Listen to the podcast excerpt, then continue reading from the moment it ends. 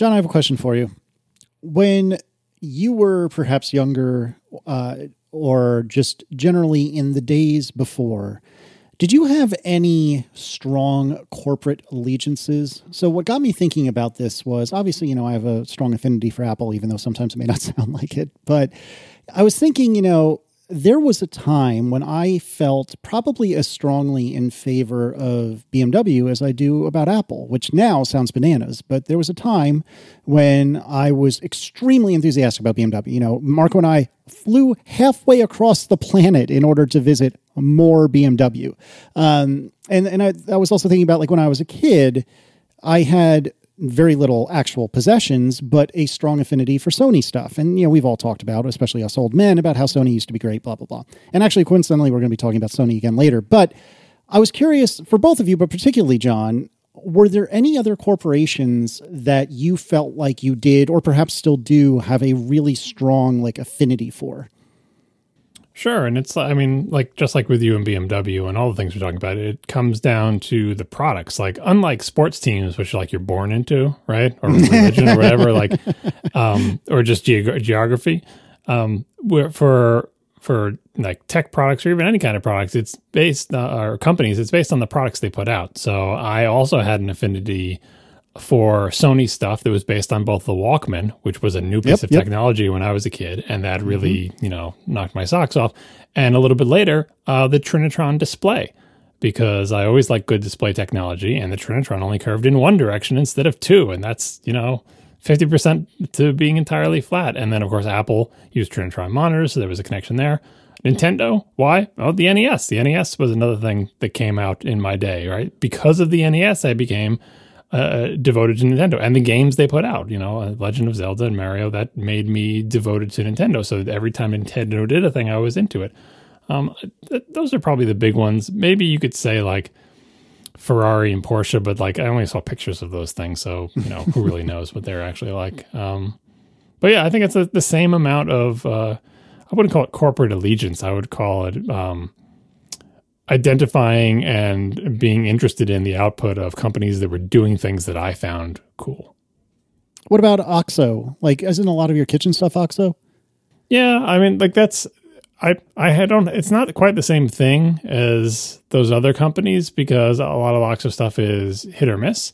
But they're in my group of brands that I trust. Like All-Clad is another one. Like you kind of know what you're getting with them. I bought enough of their products that I have some confidence in what they're going to give. But the those things don't go into the top tiers because it's I feel like their taste is not entirely aligned with mine, or not not aligned with mine as much as say a Nintendo or an Apple is. So I really have to just sort of pick and choose from those companies. So yeah, I like them, but sometimes the things they make don't agree with my taste.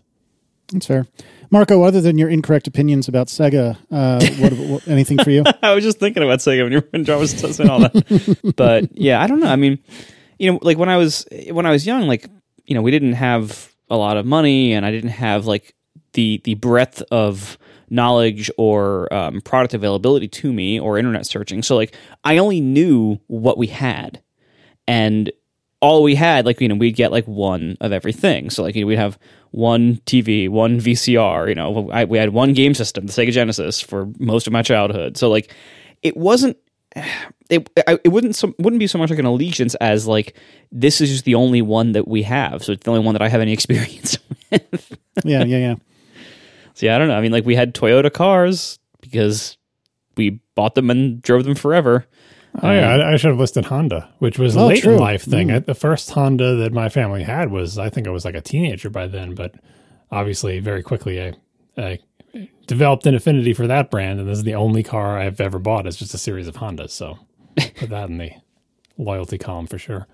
It's funny to me that early on, before I put something to the order of ten or fifteen thousand dollars worth of repairs into my three series, I would have said early on that, you know, money notwithstanding, because it's a big issue with the BMW, I would probably drive BMWs forevermore because when my 335 worked, holy crap, that was a great car. It really, really, really was. Um, but the problem is it never worked. And coincidentally, I, I, ran out to do some takeout for dinner. Um, and and when I was out, I noticed uh, coming coming out onto the road I was driving on, you know, so perpendicular to me, uh, was one of the new either three or four series with the humongous, ridiculous kidneys that we had talked about. I don't know many shows ago ago now, and I, that might be the first time I've seen them in person, and they are uglier in person than I think they are on paper, and that is saying something because they are truly awful on paper. That's amazing.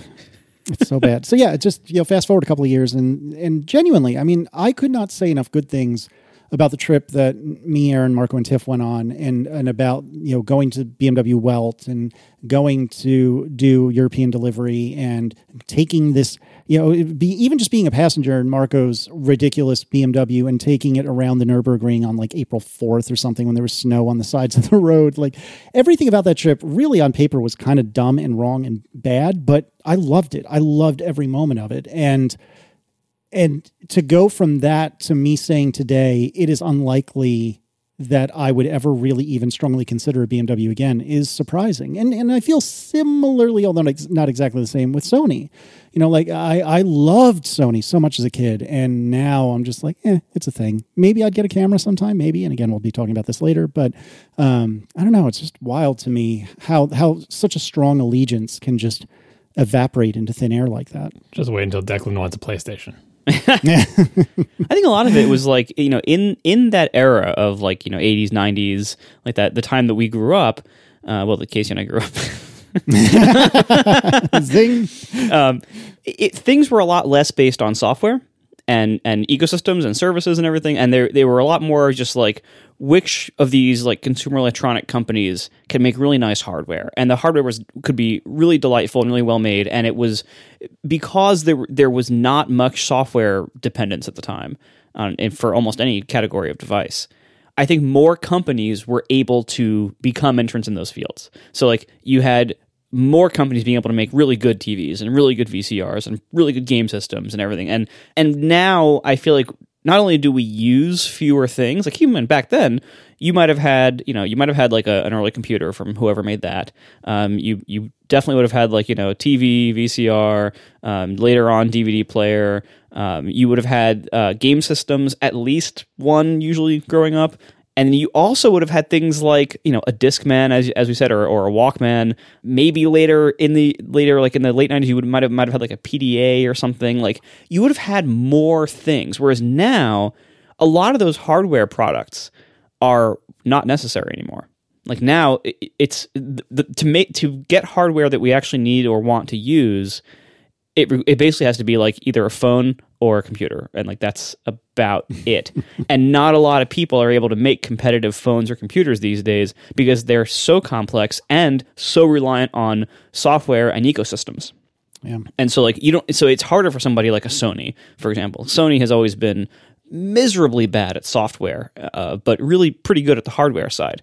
Um, and now sony like it, the direction the world has moved with the exception of things like the camera division. But like the rest of Sony, you know, it's the world has moved in places that Sony mostly can't do very well. Like now, like you know, Sony does not have a PC or mobile operating system.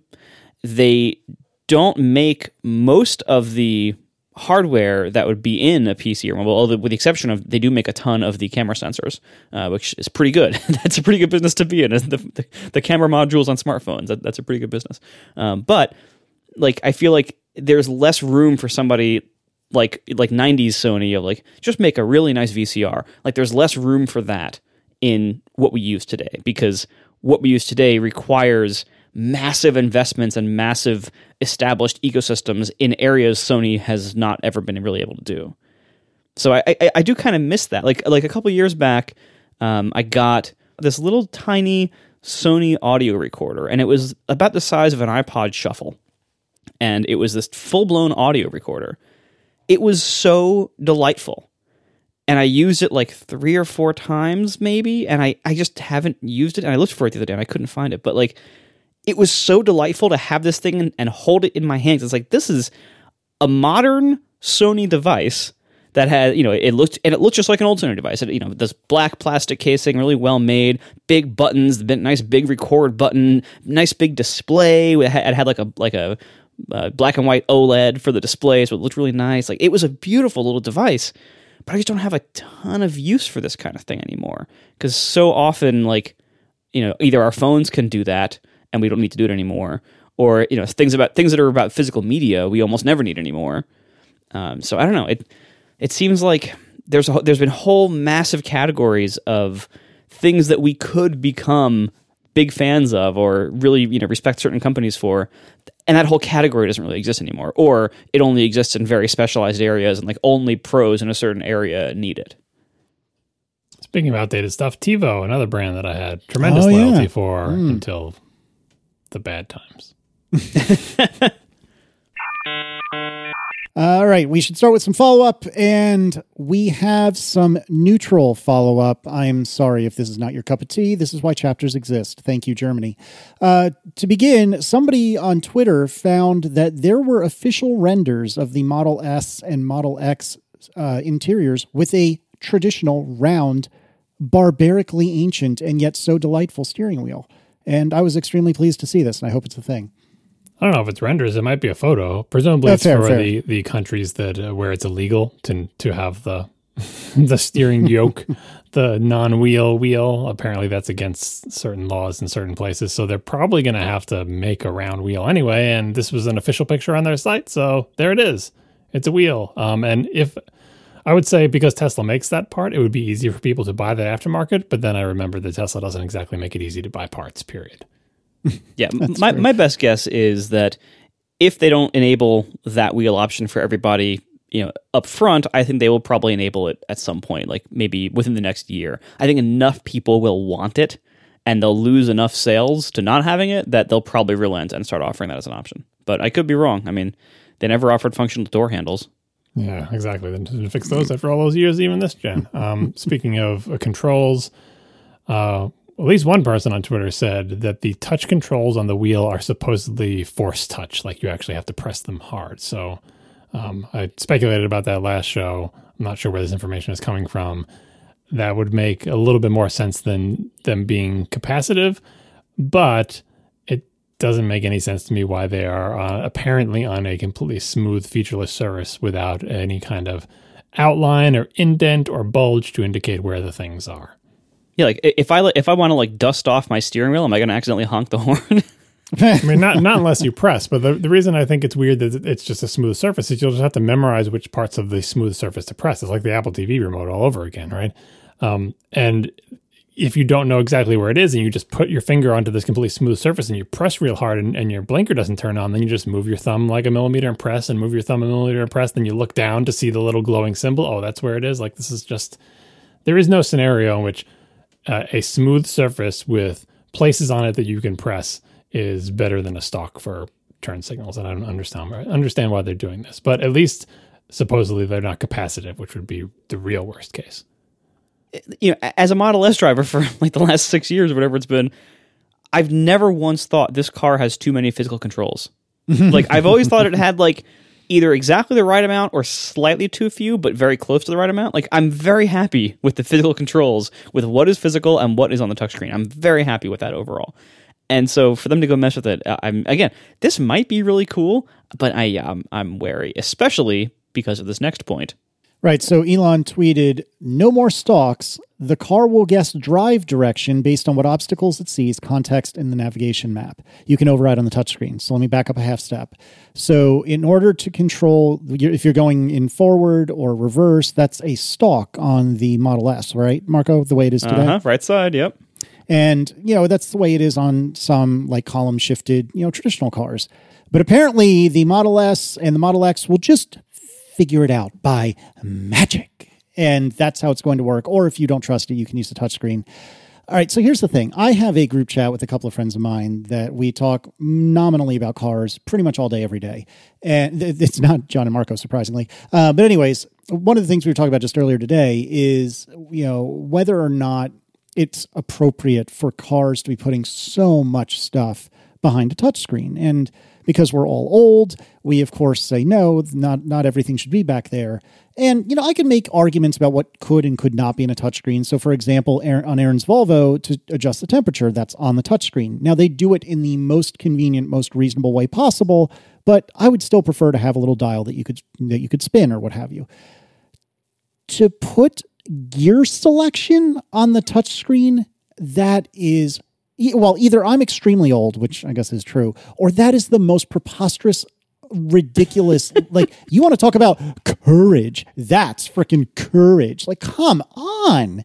No, just no. Well, it's not it's not that it's putting it on the touchscreen because if that's what we were talking about, that would be one thing and we can have that conversation. But as you just read, the key part of this is and it's a lot like the uh, the driver assistance things that the car does for you to try to help you drive or the you know the autopilot or whatever is that it chooses for you. Like so if it was on a touchscreen it would be like well you must you must go into drive before you can drive. But in this car according to elon's description no you don't have to go to the touchscreen and press drive. You just need to get into the car and the car will pick based on you know context clues whether you want to go forward or backwards. Now if the car has made the wrong choice of course you can use the touchscreen to change the gear. But the thing is you don't have to use the touchscreen if the car guessed right and this is exactly like the autopilot uh, you know anti-pattern where if the car guesses right enough, if autopilot is good enough to keep you in the lane 99.9% of the time, it will form a habit where you just get in your car and press the accelerator pedal. Because, hey, the car just picks for you. I don't have to steer when I'm in the lane because the thing stays in the lane for me, except for that one time it doesn't and then I die. Well, you're supposed to be ready to take over at any second if you depart from the lane. Well, you're always supposed to check the touchscreen to see if it's in the right gear. It says right here in the manual, oh, yeah, we'll pick the right gear for you. But if we pick the wrong one, just use the touchscreen. But it's training you not to do that. So, I mean, this is less, much less dangerous because what's going to happen is people are going to get in fender benders, right? Where they're just going to assume the car has correctly picked forward or reverse or whichever gear they think it's supposed to be, and they're going to hit the accelerator and bump into a wall, bump into a cone, bump into a tree, whatever it is they're going to bump into.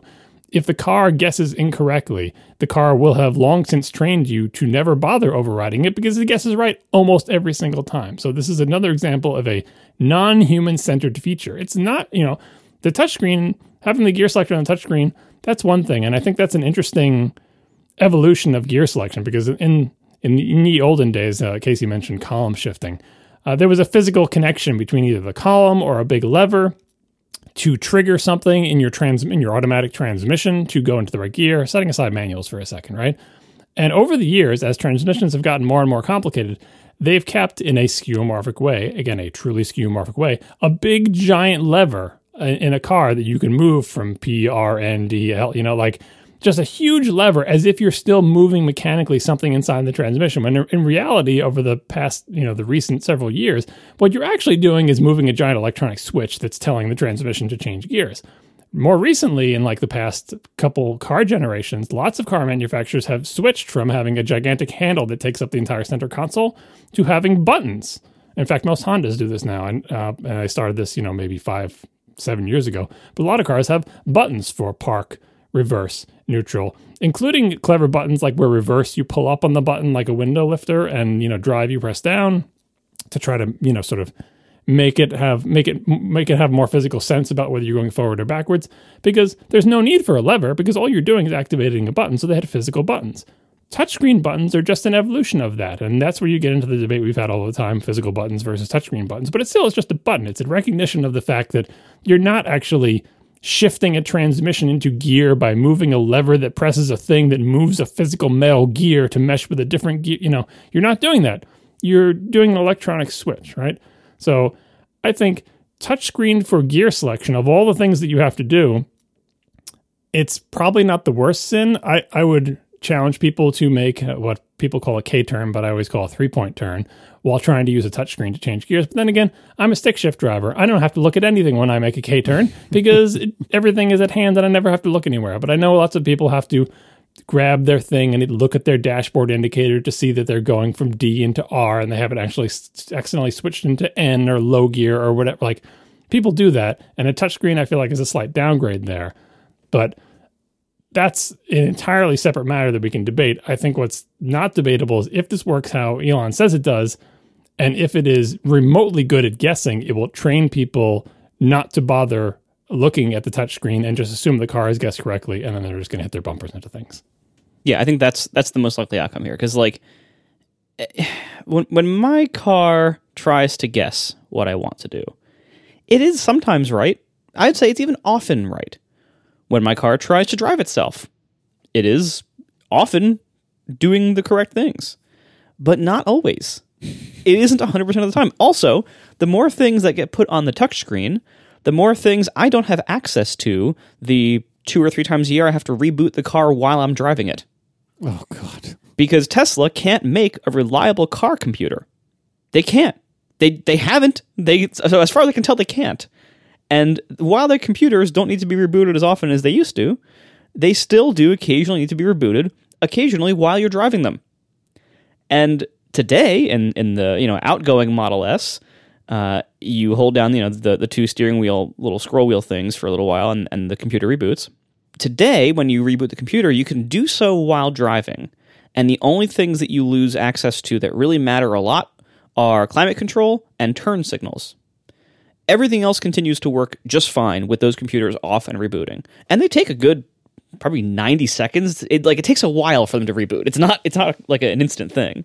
Um, the fact that the turn signals are connected to the computer is terrible because those are an important driver thing, and there is no reason they need to be connected to the computer. Yeah, they, and like, to be clear, I'm actually not entirely sure that they don't function, but you you don't have any indication that they're functioning. They might still be on the outside. I'm not sure. Oh, right. Um, and, and in fact, there was actually just today, or I think, or yesterday, there was a recall announced that basically like the the NIST, whatever it is, uh, group, the organization from the government, NHTSA, National Highway Traffic and Safety Organization. So I learned from working at uh, Car Talk my first job. There we go. Yes. So anyway, so the, the ASMA group forced Tesla to recall something, some massive number of cars because the like there's some flaw in some number of cars they shipped where the computers will frequently die and need to be like upgraded or replaced or whatever. And it's such a it's such a safety hazard when the computer dies because I think of control of turn signals and stuff like that and climate control, which you can imagine like if, if you're relying on like the defroster, for instance, that's that's kind of a big deal. Um, so right now already, even even with like the latest Model S with the latest software as of like two months ago, that that car still needs to reboot its computer while driving at least once or twice a year. And so to have things move into the touchscreen like the reverse or drive selector, that to me is scary because they're designing the car as if, well, First of all, they're designing the car as if it already drives itself 100% of the time, and that's not true. And probably won't be true for at least another few years, if probably not more, you know? um, so it's already not driving itself full time. So you need to drive it yourself manually quite often, most of the time, I'd, I'd argue. And then also to put something as critical as the drive mode on the touchscreen, which makes it so that you can't then operate that during these critical times when you have to reboot the car computer that is scary to me. And I and I just think like the one time it guesses wrong is going to make it not worth it. Yep. Like that that one time if I mean you're lucky if you just bump some some bumper or you you know back into your garage door or something you're lucky if that's all that gets done. You know, it, you could you could hit somebody. You could hit a pet, you could you could hit a kid. Like that it, it could be way worse than just bumping someone's fender.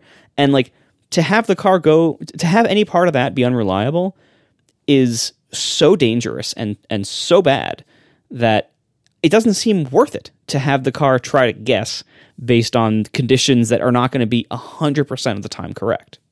I mean, I feel the argument is exactly the argument they keep making for self-driving, the uh, which has not held for their self-driving and probably won't hold for this, which is people guess wrong sometimes too, and as long as the computer can guess right more often than the computer does, uh, more often than uh, people do, then it's a win for the computer, right? So we don't have to be perfect. We just have to be better than people. And, you know, as we know, people do occasionally go in the wrong gear and bump into somebody and run over a pet or a kid, right? That happens, right? So they're just trying to beat humans.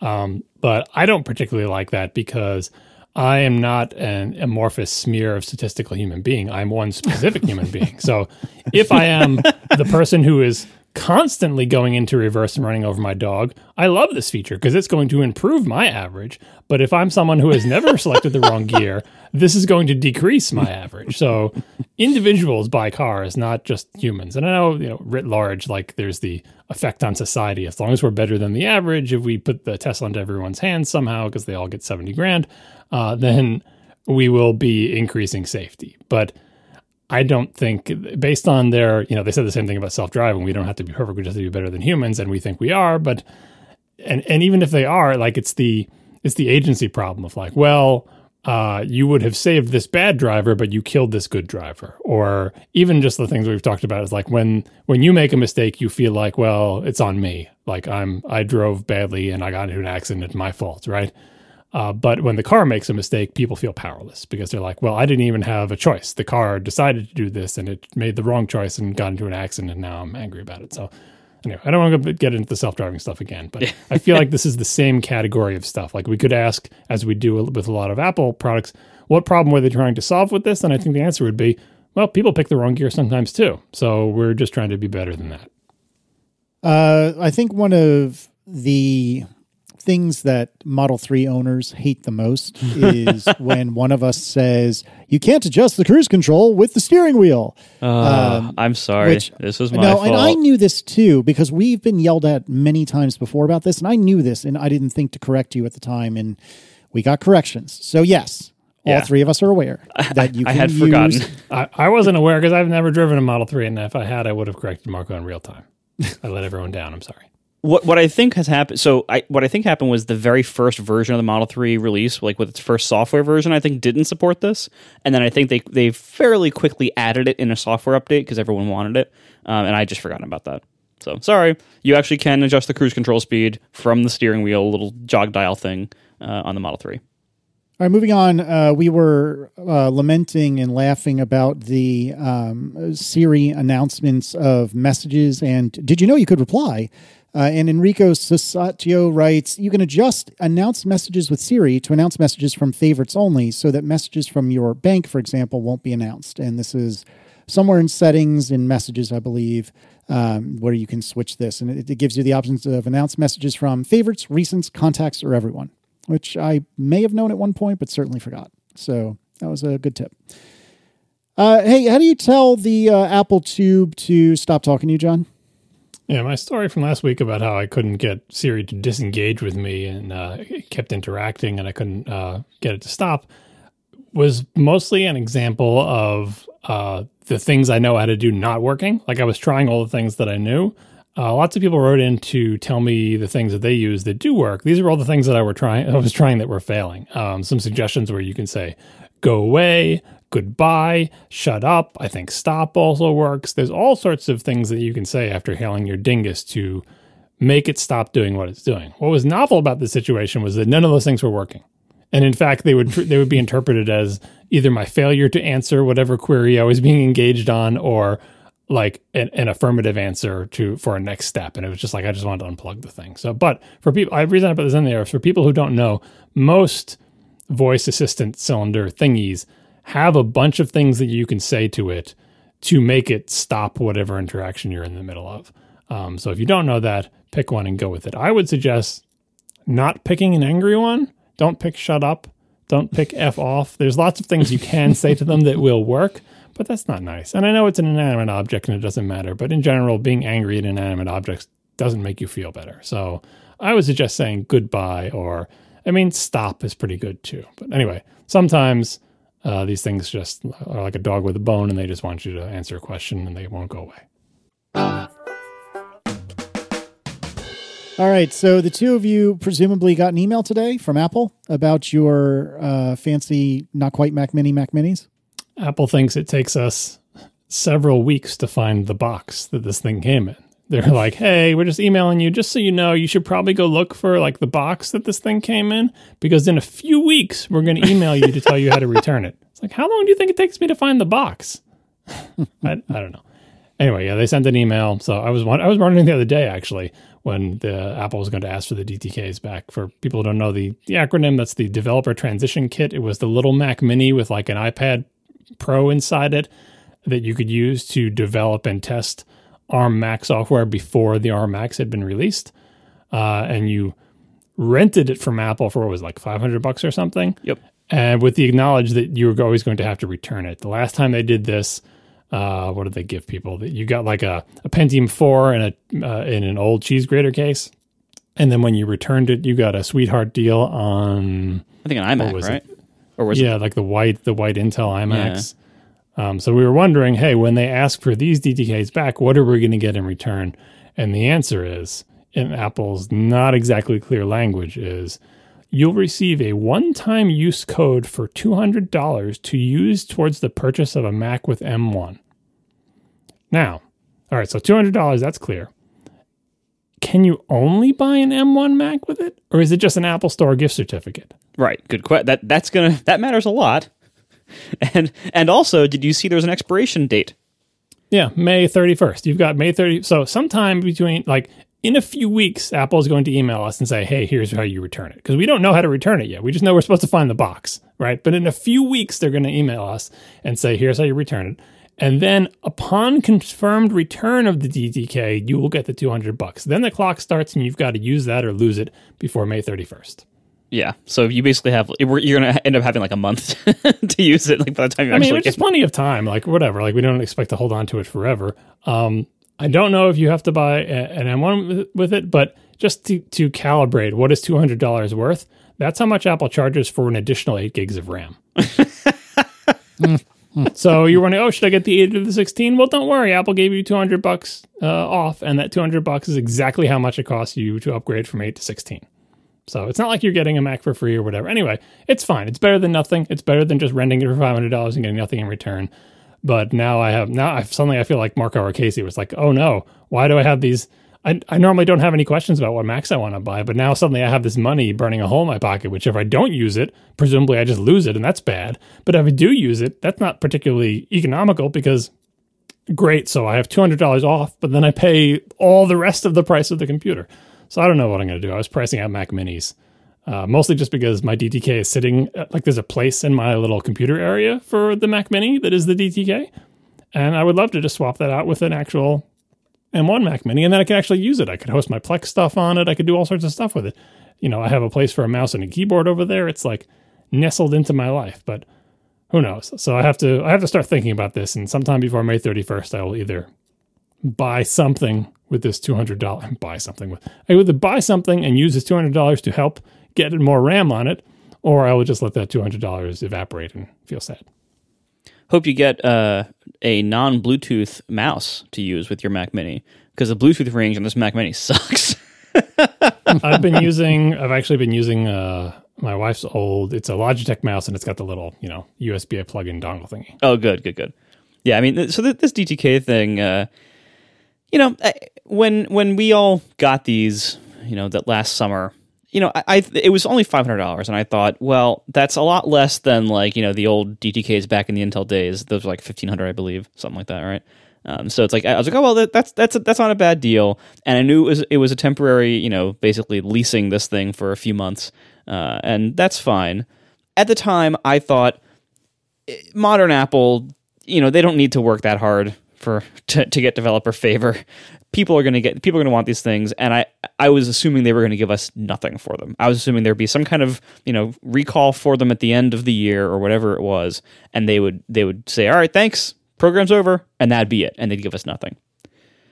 And that's not to say that that's what they should have done, but that's what I expected based on like you know modern Apple like they're not big on giving people free hardware or, or you know discounted hardware. They're real. They really don't do that anymore. Uh, so I figured that was it. We'd get nothing.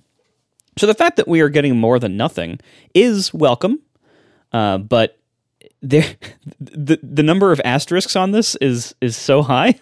that it's like okay, well, asterisk number one, it's only two hundred dollars, which, as you said, doesn't get you very far with Mac hardware.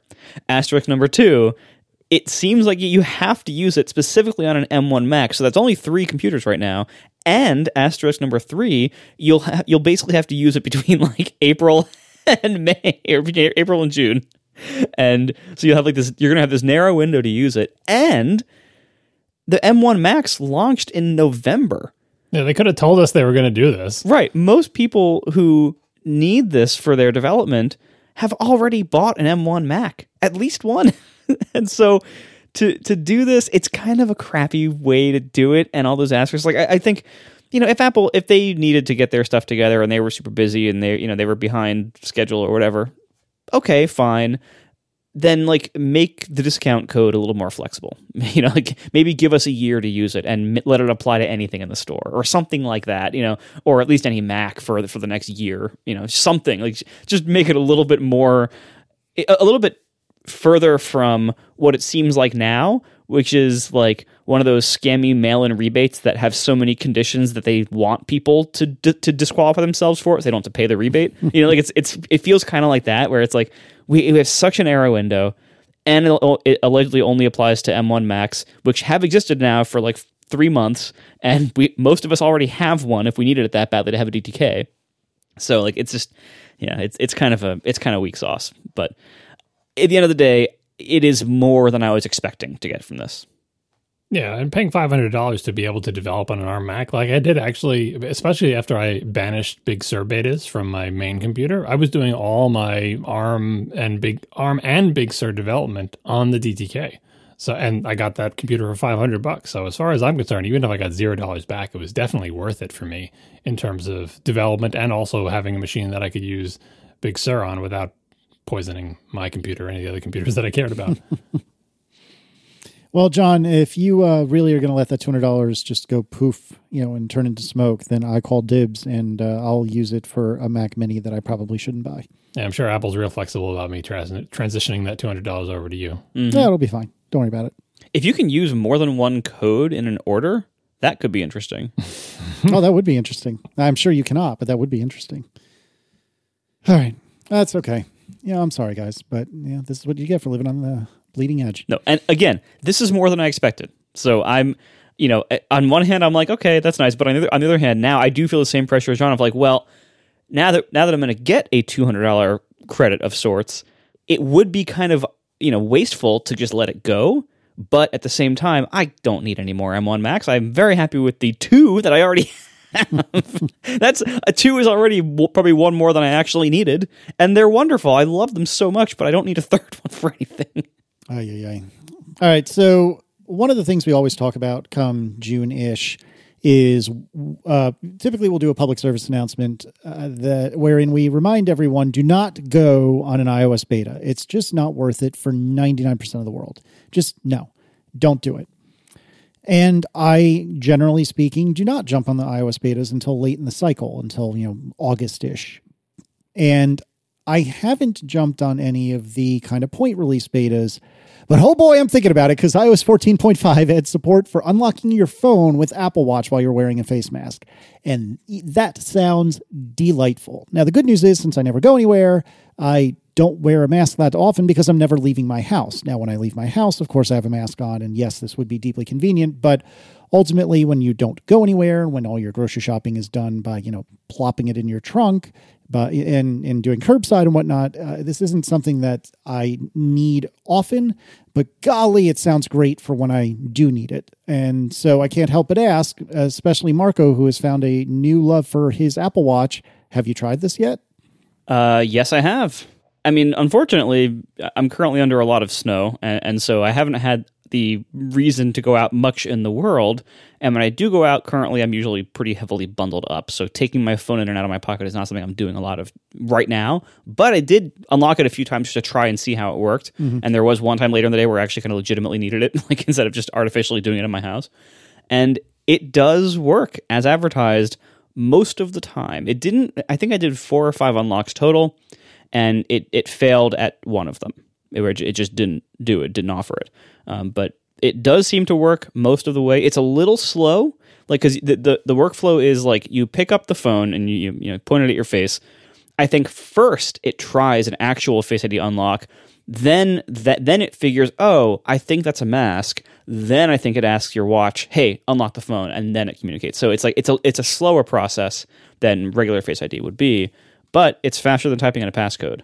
Although honestly, it's not a ton faster if you've gotten really good at typing your passcode in this last year.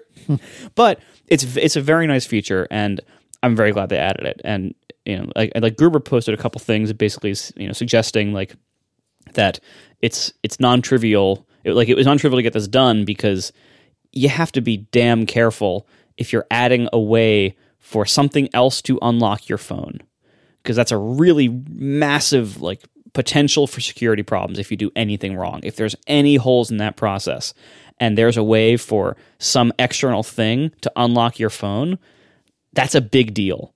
And so I, I'm surprised that they did this at all, honestly. It, it, it kind of seems like maybe it wouldn't have been worth the risk. Well, they had to do it because in the grand tradition, we talked about it on last week's ATP, and then once we talk about it on the show, it comes into being magically. It was actually wasn't it an Ask ATP question last week? Oh yeah, right. Someone asked, "Hey, what about what about unlocking your your uh, phone with your watch?"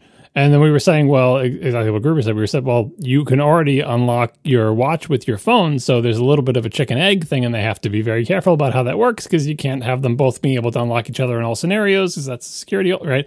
Um, but they worked out the issues, right? So I, you know, you can't if your if your watch is locked and you have your phone and you unlock your phone using traditional means without the watch, then that can be set up to unlock your watch. And once you've unlocked your watch, that can be and it's on your wrist, that can be used to unlock your phone if you were to relock your phone and all their methods of unlocking on the phone failed. And I what Marco described is exactly what I read that it will try Face ID first and then maybe see if you have a mask and then unlock with the watch. But I do wonder about the logic of that. Like, if if it can, I don't know, maybe it just doesn't know this, but if if it was able to know that you are wearing a watch and that it's nearby, I would say try that first. Like, why bother with the Face ID stuff? Because the watch unlock doesn't care what the camera sees. Presumably, it's like, well, whatever. I'm using the watch to unlock, but maybe there it doesn't actually know that the watch is nearby, and it takes some time to figure that out. So it makes more sense to try uh, Face ID first. I don't know, but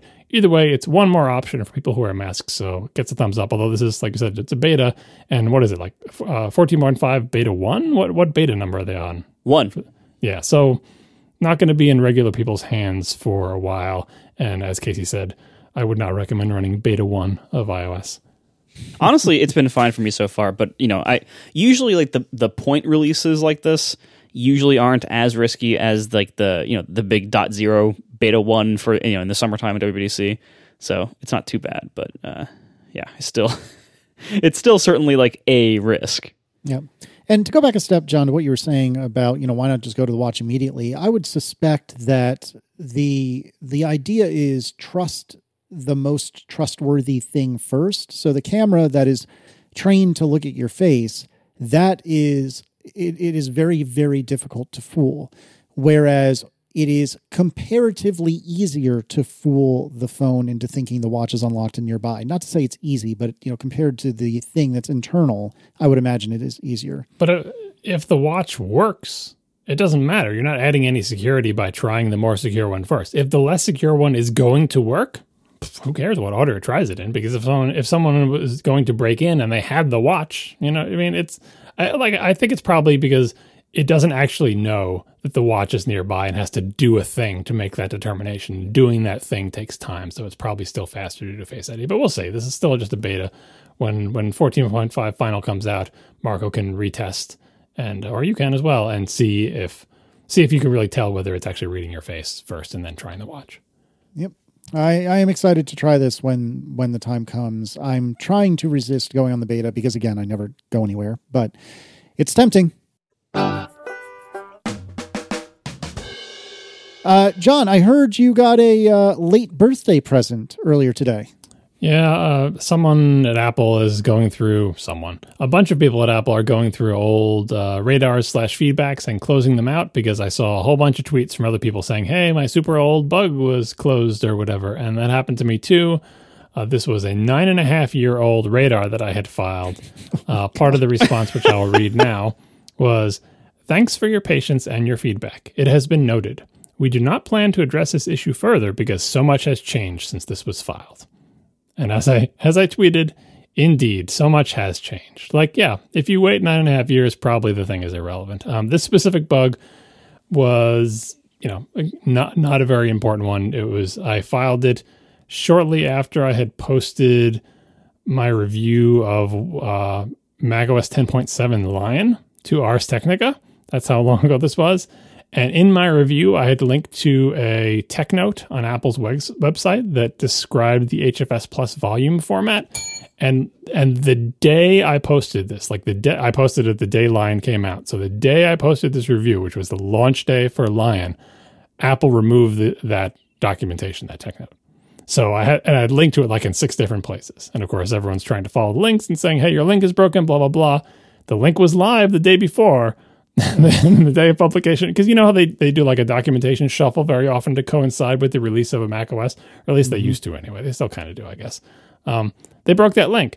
And so in between frantically trying to either remove the link or find i think i ended up linking it maybe to a google cache or an archive.org page. I forget what i did but i also said you know what apple? This was a little bit of stress that i didn't need. And by the way you shouldn't have removed that tech note because it was you, good historical information, right? Or whatever, HFS plus volume format. It had lots of technical details about it. It was pretty good. It was TN1150.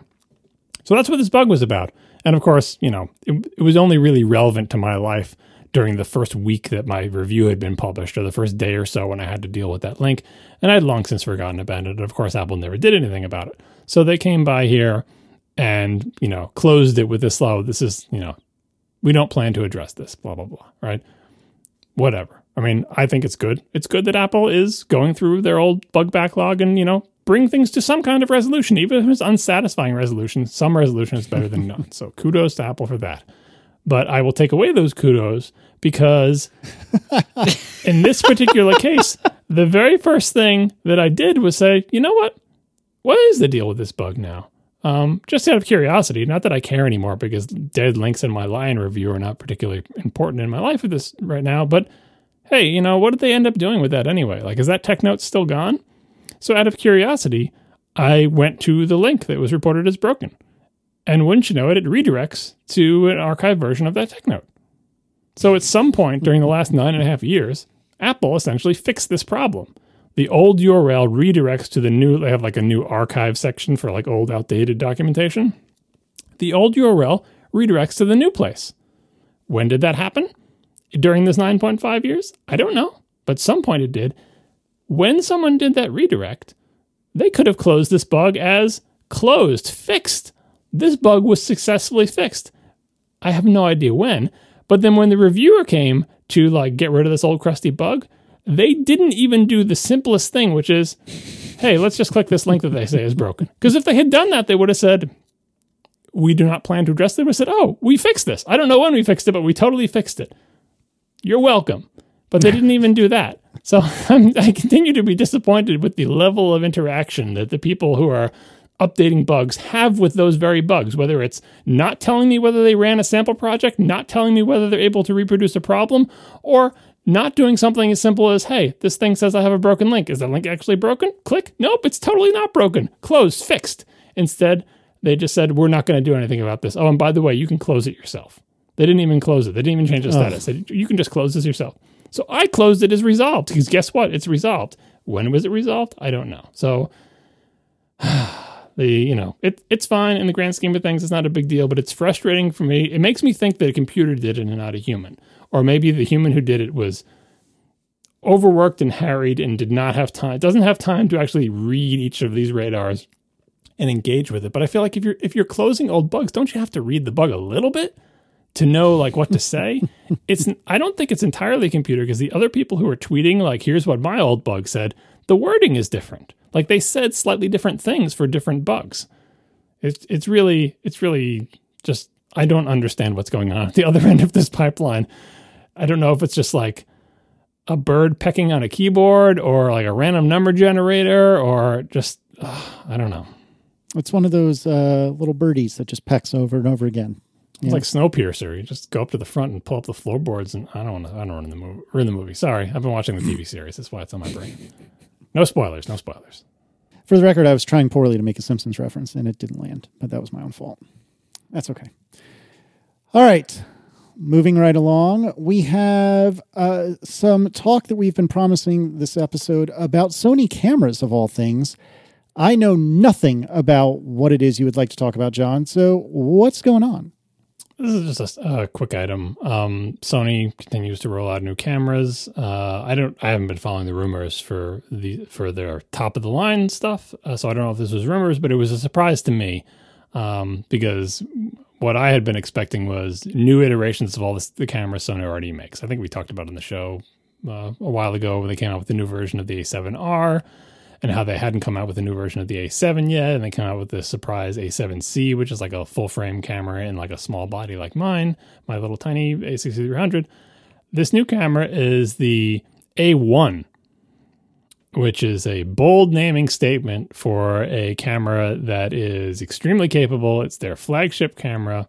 It is fairly amazing. It costs uh, a huge amount of money. I think it's the most expensive camera Sony has ever made, or at least the most expensive like consumer camera they ever made. It's six thousand five hundred dollars just for the body. Oh, good. really hurts. grief. right? But you know, hey, it's a one. It's the top of the line, a number one. Um, so here are the specs: uh, 50 megapixel sensor. It will shoot 8K video at 30 frames per second, and that 8K is downsampled from a larger than 8K uh, region on the sensor, which is cool. It will do 4K 120 frames per second. Um, but one of the most important and most relevant specs is it will do 30 frames per second in uh, from the the photo part of the camera, not 30 frames per second video. It will take photographs, 50 megapixel photographs at 30 frames per second. It will do 20 photos per second in lossless RAW, My goodness. and the mechanical shutter is a mere 10, 10 frames per second, right? So it's doing 20 and 30 with the electronic shutter. Now, everyone doesn't like electronic shutters if you've ever used them because, especially with large sensors, you get all sorts of rolling shutter artifacts and all sorts of weird stuff. Um, but all of this, all the specs that I read you are relevant to a thing that has come up in a bunch of the reviews and has got me thinking about it. And we've talked about in this program as well, which is on our phone cameras, they have tiny, crappy sensors, but they take amazing photographs because of the magic of the computers inside them. And we haven't gotten into too many gory details, or, or if we have, uh, we haven't really connected the dots to why that's possible. One reason is, of course, you know, they're done by computer companies, and those computer companies have very clever people who work for them who know how to do all the clever algorithms to take a very noisy, crappy set of bits from a sensor in a phone and make a good picture out of it. That's very difficult to do. It's a very big software problem, as Marco talked about before, of like it's really hard to do software. Sony can make really good camera sensors, but do they have a team that can do what we call computational photography as well as Apple or, you know, Google or any of these other companies that make good smartphone cameras? It's actually a very hard problem. But there is a second thing that a second factor in why a big camera like this, like a you know quote unquote real camera, a full frame camera with a huge sensor, wasn't isn't hasn't been able to do what our phone cameras do. One of the things our phone cameras do, um, well, speaking of electronic shutter, for one, we none of us hear a shutter sound. Well, maybe you do if you have the audio on, but honestly, you should turn that off. um, there's no shutter, as in a physical thing that goes in front of the sensor and then reveals the sensor and then goes in front of it again in our phone cameras. They all use what we call an electronic shutter. The sensor is just constantly exposed to light. Light comes in, it's just hitting the sensor constantly. And then the phone just decides, okay, I'm going to read the light that's hitting the sensor now. And that's when I'm going to take my picture. That's called an electronic shutter. But on big cameras, it's difficult to do that because big cameras have big sensors, as in, like, I don't know, how big is a full frame sensor? Like the size of 35 millimeters. I was going to say a 50 cent piece, but people don't know what that is. No one knows what 35 millimeters is either. Um, It's about the size of an iPod screen, a little smaller, I think. Maybe like an Yeah, iPod it- Nano screen. it's smaller than a business card, but it's larger than a postage stamp, depending on the size of your sensor, right? But Bigger than a bread box, John. It's Yeah. like if you see if you've seen like those larger than usual postage stamps, it's like that size. Right. But if you think about the sensor in, in your phone camera, it's smaller than your pinky nail. Like it's really, really tiny in your phone. The sensors are very, very small. Uh, but the sensors in, in quote unquote real cameras, especially expensive ones, are very large. And the problem has been readout. How long does it take to ask sensor, hey, sensor, what is hitting you right now? You can get all of the information from a tiny little phone sized, you know, pinky nail size sensor pretty quickly, right? It doesn't have as many many megapixels. It's not as big, and the camera sensors it isn't exactly as simple as you think it is in terms of just having red, green, and blue sensors. There's all sorts of details and how they're read out and demosaic and all that other stuff, right? So it's easier to do that in a small sensor. And the second thing uh, for for and by the way, if you don't if you have slow readout speed and you use electronic shutter, it could be that you read the top pixels at one moment, and then by the time you get down to reading the bottom pixels, you've moved the camera, and now you have a slanty picture, right? And you can see this with electronic shutter on older cameras. If you, you know, whip the camera around in a circle and take a picture with the electronic shutter, everything's all wa- wavy in it because it didn't. It read the sensor from top to bottom or left to right or whatever, and it read one pixel at a different time than it read the other pixel because it takes a long time to read out 50 megapixels, whatever, from a sensor. right? As evidenced in this Sony camera, that it can shoot 30 frames per second from this giant sensor or 20 frames per second in lossless this sensor is actually allowed to read uh, able to read out all of its picture all of its pixels very very quickly in one thirtieth of a second. That's amazing and important so let's use an electronic shutter because you know you could have a, a shutter speed of one thirtieth of a second. That's a reasonable shutter speed in many scenarios. You can get every single pixel in that one exposure just like you would if it was a piece of film or another sensor where you lifted the mechanical shutter expose everything and then close the mechanical shutter right the second thing that makes this sensor's readout speed interesting is that one of the ways our phones take better pictures is not just by getting the pixels from the sensor and then doing smart things with them. Our phones, when you're, especially when you're in the camera app or whatever, are constantly taking pictures. They're just not saving them. It's a rolling buffer of pictures. I don't know how many are in there. Maybe Marco knows, but like, I don't. It's you know, let's just say it's like 10, 20, or 30 pictures. I can tell you it's exactly enough to kick Overcast out of RAM every time.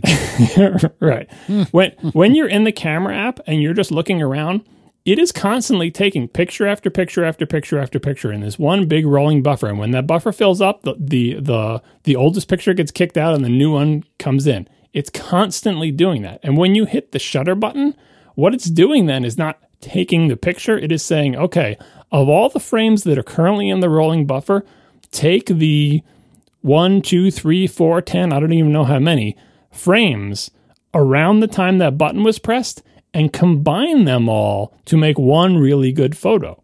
So it's not just taking one readout of the sensor. Very often, I don't know if all the time, but I imagine very often it's taking multiple readouts of the sensor over time and combining them with computer smarts to reduce noise, increase more detail, so on and so forth. Now, if you're whipping your camera around in a circle and you do that, it's much more difficult to line those things up because maybe you only have a partial picture on the frame, or maybe the frame is shifted so much that you can't realign them, or maybe subject has moved in between. Right? It's a hard problem. But that's what phone cameras do to make amazing pictures is they take more than one photo and combine them into a single one. HDR is another example, right? In the quote unquote expensive real camera world, they just weren't able to do that because it took so long to get to read one frame off the camera that you can't constantly be taking hundreds of frames in a rolling buffer and combining them because you just couldn't get that many photos that close to each other in time. But now with the Sony A1 and presumably future cameras with incredible readout speed where they're able to read the entire sensor 30 times per second, it becomes possible for a camera like this to do what phone cameras do. I say possible because the Sony A1 doesn't do any of the stuff that I'm describing. But previously, but for two reasons. One, previously it just couldn't because you couldn't read the sensor that fast. And two, Sony doesn't have, as far as I'm aware, software to do that. So I'm excited for this camera. It's a technical marvel. Like, I'm not going to buy one, it's too expensive, blah, blah, blah. But it does mean that the next frontier of, uh, you know, high end photography and video cameras is not so much us keep adding more megapixels because there I think there have been cameras with more megapixels and they're just they're not chasing that anymore it seems like. But instead it's readout speed. It's how fast can I read this sensor? And there's a whole bunch of buffers down the line in the cache hierarchy. How big is the rolling buffer of photos? How fast can I read out? How fast can I dump them to storage? Uh, again, the A1 has lots of impressive specs here where you can just hold down the shutter and fill your giant, uh, what is it, CF Express 2 or whatever 160 gigabyte card with a huge number of photos. How long? How long before you have to stop holding down the shutter? What does the photography rate decrease to? It's pretty amazing. You can take hundreds of photos. Um, and also, the I/O is so fast that if you take your finger off the shutter for a second, it will make sure it dumps them all to the card, um, which is a big change from cameras from only a few years ago, where once you filled the buffer, you'd have to wait like five or 10 seconds for it to flush the buffer to the card, and then you could take photographs again. So, uh, this is an exciting camera, even though there's no way in hell I'm going to buy it. Although I would definitely take one for free if someone wants to give me one. Um, but I'm mostly excited that it will become plausible for camera companies like Sony and Canon or whatever to do what our phone cameras do in the coming years. I say plausible because the hardware will be able to do it. It's just a question of whether they will be able to make the software to do it. And it also makes me think one more time of uh, you know uh, Gruber reminded me of it when he when he posted a recollection of Phil Schiller on stage at one of the WWDCs saying, uh, or Gruber asked, "Is Apple the best uh, phone camera company in the world?" And Phil said, "No, we're the best camera company in the world." That was years ago, by the way, and Apple hasn't shipped a dedicated camera. But if Apple ever did want to ship a de- dedicated camera, they could buy the sensor from Sony. They could do their own computational photography, and you know maybe let someone else do the lenses. And boy, that would be an amazing product. But it would probably cost more than my Mac Pro. I mean, if we start saying that it's okay to spend six thousand dollars on a camera body, the next thing you know, we're all going to be spending six thousand dollars on mono. Oh, oh.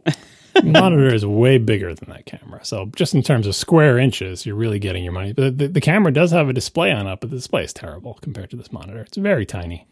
Mm, does it have a thousand dollar stand? I don't think it's. It, I bet there is a stand you can get for these cameras that cost a thousand dollars. That's what camera equipment is like. Oh yeah, it's called a tripod. Like a really good tripod is probably more than that. I mean, like this. This is.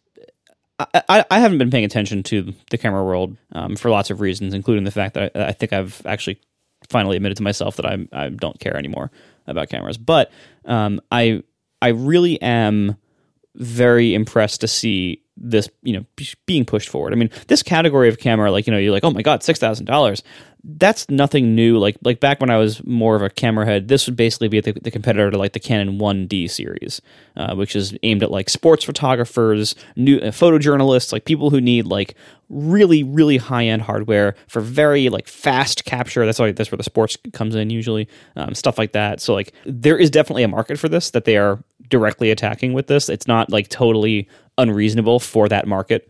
I'm glad to see that they're still in the game. I'm glad to see that this this is still moving forward, even though I'm not in it anymore. Uh, it still excites me, like on a technical level, that, this kind of stuff is is still happening. Yeah, the exciting thing about this camera is previously Sony had split its top end line into two models. The one for sports, which is the one that had the crazy high frame rate and the the fast readouts, that was like the A9 series. Yeah. And then the one that was super high resolution, which was the A7R series, which had lots of megapixels, but didn't concentrate so much on being able to shoot at high frame rates and being able to dump to the card fast or whatever. And this A1 does both. It has more megapixels than the A, than the A7R series, and it has faster shooting than the A9 series, and it costs as much as both of them combined. So there you go. like that. That's why it's impressive. Like you don't have to choose anymore. If you're wondering like which Sony should I get, just get the most expensive one because it does all the things. Which is good. Like it's good to have that option if it can exist. Yeah. Um, and also like this, there's a bunch of more interesting things about this sensor. This is a brand new sensor. It's got the RAM stuck on the back of it. It's stacked CMOS. It's like it's it's the next advance in the sensor thing, but it, it has the effect of making all the rest of Sony's cameras kind of like the M1 say, okay, but when are the other cameras going to get a good sensor like this? Not like not this exact sensor, obviously, but like a, a scaled down version of this sensor. It's just sort of the it's uh, or like the new LG OLED panel that they're only putting in their highest end TV. It kind of makes you wish, oh, but when are they going to put that panel on the affordable TVs? So this is truly a flagship, you know, top end bleeding edge product, and we'll have to wait until next year for it to start to trickle down. I I put this in here mostly because I've been deeply into. Again, I, I tend not to fret too much about computer purchases, but camera purchases, I'm just like just like the two of you. I've been fretting about what camera to buy for so long, going back and forth and back and forth, just learning about cameras and lenses and trade offs and prices and this i mean this particular camera doesn't throw a monkey wrench in anything because there's no way i'm buying this but now i know the technology that's available and i'm like oh when the a, the new a7 the a7 IV comes out not the a7r4 their names are so bad but the a7 without any stuff after it when the fourth when that one comes out will it use one of these new sensors? Because the rumors are it doesn't use the same sensor as the old one. Like the a7c came out but it uses the same it's basically like an a7 III inside a compact. Oh, I know this is just nonsensical jargon to everybody, but the point is, kind of like TVs, cameras, I'm in now in this paralysis mode where I don't want any of the current products, and I can envision a product with current technology that if I could take one from column A and one from column B and one from column C and shove it into a camera, that's the one I want. But they haven't made it yet, so I just sit here buying nothing and looking at reviews. I'm so sorry. Yeah, this this is again like eh, you know I, I think I've I've largely admitted to myself finally that like I'm just I'm no longer into photography, um, and and and my iPhone satisfies my needs perfectly well enough. Um, but it, like one of the things that I think would be very welcome is what you were saying. Like i- if the if the big cameras start to develop the ability to do some of the good tricks that phone cameras are doing related to software based you know image enhancements and everything, like to to do some more of that. I mean, to some degree. Cameras have always done that. Like, you know, if you compare like an unprocessed RAW to the JPEGs the camera makes, obviously they're doing some processing, they're doing some noise reduction, they're doing color mapping and stuff like that. Um, so there's always been some degree of processing that that the cameras do, but it's it you know phones have so far surpassed what what cameras have, are doing that phones can now make incredible images in tons of conditions and, and situations and, and of subject matter that big cameras can't even approach not even close. Yeah, uh, on that topic, by the way, though, one of the things I'm always looking at is the advancement of Sony's sort of class-leading uh, autofocus, and uh, you know the one one feature that they've had for years that they keep improving is their uh, object tracking and eye detection. Because when you're taking a picture of a person, you usually want the eye to be in focus. There's no reason that our iPhones can't be doing that. Like it's not a computational challenge that the iPhone can't tackle. Like the iPhone processor crushes anything in these, these cameras. Why doesn't why don't our iPhones do face and eye tracking? They do face detection. They'll put a box around a person's face, right? But they don't. It, I mean, maybe they do it and they just don't show the little box. But I would love for them to find people's eyes, so it wouldn't focus on like my big nose, but it would actually get the focus back a little. Maybe it doesn't matter because the the aperture is so small in these things that the difference between focusing on the tip of my nose and focusing on my eyes is never going to be noticeable at at the apertures of these things. But I, it just seems like a thing they could do. And on that front, by the way, Sony Sony did eye detection. Then they did animal eye detection because eye detection would never work on your dog because their eyes look different than ours. And this year they added a third item. Like they have a menu for it. It's like uh, Fish? I don't know why. they did eye detection, uh, animal eye detection, and bird eye detection, which makes sense because people take pictures of birds. But birds are animals, people. Come on, rename the menu items. Like what the animal eye detection? And It's like a, it's like throwing shade on the birds. We've got people, animals, and birds. Stupid dinosaurs. what if you want to take a picture that includes your cat attacking a bird in midair what will it focus on Uh, according to the reviews, the bird eye detection works so badly that it will not get it will not get the bird. I mean, the, the bird detection they got to work on that because it's the first year it's out, but it's totally for people who take pictures of birds, like literal actual birds with those really long lenses. You know, Oh yeah. Well, because again, like if you're if you're aiming, if you're no pun intended, if, if you're aiming your your camera market um, at people who still buy big cameras and whose needs are not solved by phone cameras, bird watchers are actually a surprisingly large category because they need such incredible telephoto distance. Like the, a phone will never have that. So like it does make sense for them to add that. Yeah, and these things are, you know, these are examples of computational photography because this is all machine learning. Like uh, the Canons actually have much better bird detect, I think, where they will they will find a bird, and when the bird turns its head towards the camera, then they will find the eye of the bird, and that's all based on machine learning stuff of recognizing what the heck does a bird look like. Same thing for you know, because it's the whole body of the bird that they're finding. You know, there's basic object detection of the thing that's moving, but the bird detect is like I don't, not only do I recognize that's an object, but that's a bird. So they're coming along. Well, like I said, the sensor readout, it sounds like such a, a minor thing, but until this happened, there was no way for a top end camera to be able to do what the iPhone does by combining three or four or five photos into one, because it couldn't get three or four or five different readouts from that sensor in a short enough period of time with a moving subject to do anything useful. And now suddenly that becomes plausible. It seems weird to me that Canon or Sony or somebody hasn't like thrown all the money at people at Google or Apple that are on the camera team and just said, "Hey, you know the computational photography stuff, we want that, please. You know, come work for us and make that." And I know it's not quite that simple, but it seems like it would be a real winner. Yeah, Apple and Google are slightly more profitable companies than Sony, so hiring people away is going to be tricky. Well, and I think there's also, you know, I think there's there would be two major challenges off the top of my head for that. I mean, number one is like I don't know how much their market is actually asking for that. You know, as as phones have gotten so good and have destroyed the entire like low to mid and slowly eating the high end of the market, the people who are still buying Sony's high end cameras and, and everyone else's high end cameras are mostly people who don't want a lot of that processing. I, I bet. Like it's it's Yeah, mostly people point. who are who are using it more professionally, who want more raw type stuff. I mean, video took over the entire uh, you know SLR style and mirrorless market as well. I mean, many of these cameras are used only as video cameras for their entire lives. They just because they happen to be really good video cameras, and and, and you know I, I, think that that video taking over with this market kind of saved a lot of this market. I think I, I think a lot of these companies would have been done a while ago if not for video. I mean, they could steal features from from Apple there too. Like you know the thing that Apple does, where I forget what frame rate, but you take it in one frame rate and it takes two of every frame and then combines them or whatever. Like that, you know, I think it's like if you shoot you shoot it and you get 30 frame per second video, but the, the video is actually taking 60 frames and then either it's picking the best one or combining them. These cameras should totally do that. Like that's a great idea, and they're able to do 4K at 120, so they have frames to spare. But as far as I'm aware, none of them do it. Well, but I, I think this gets to the second problem. you know, problem problem one is their market doesn't really seem to demand a lot of this stuff. But problem two, I think, if you look at like the the ridiculous advances in silicon and hardware required for the iPhone every year to do this kind of processing with a tiny little sensor, it might not be technologically feasible at a reasonable price in a camera body without like a giant fan in it to do this level of processing for th- for like a sensor that big from a big camera in real time. Like it just might not be reasonably technically within Sony's ability to make an image signal processor that could do that. I think they're doing pretty good. Like they, Sony had overheating problems with a lot of their cameras. In fact, my line of cameras has that problem for this exact reason. That the thing that was overheating was the CPU, right?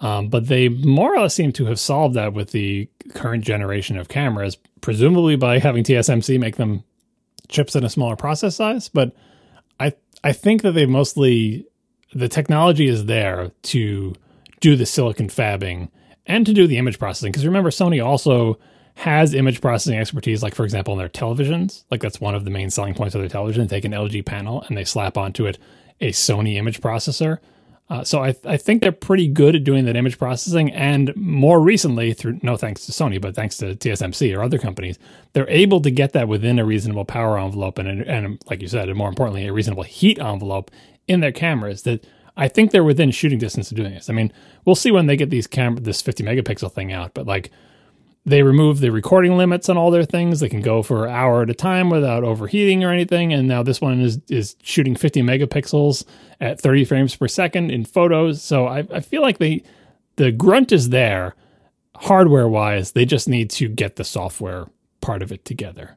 Um, I mean, this is you know this is the top of the top end. We'll circle back in three years and see how it's trickled down, but they really could use some of that expertise from the the the phone market. I, I know what you're saying. Like, well, pros don't want that. They don't want you messing with their pictures. But I think for a lot of applications, especially for the the YouTuber market and that type of thing, they do want you to do stuff like Apple does with the video. It's the reason so many YouTubers rave about the video quality from Apple's uh, phones because Apple does all this clever processing with your video to make it look reasonable right out of the camera.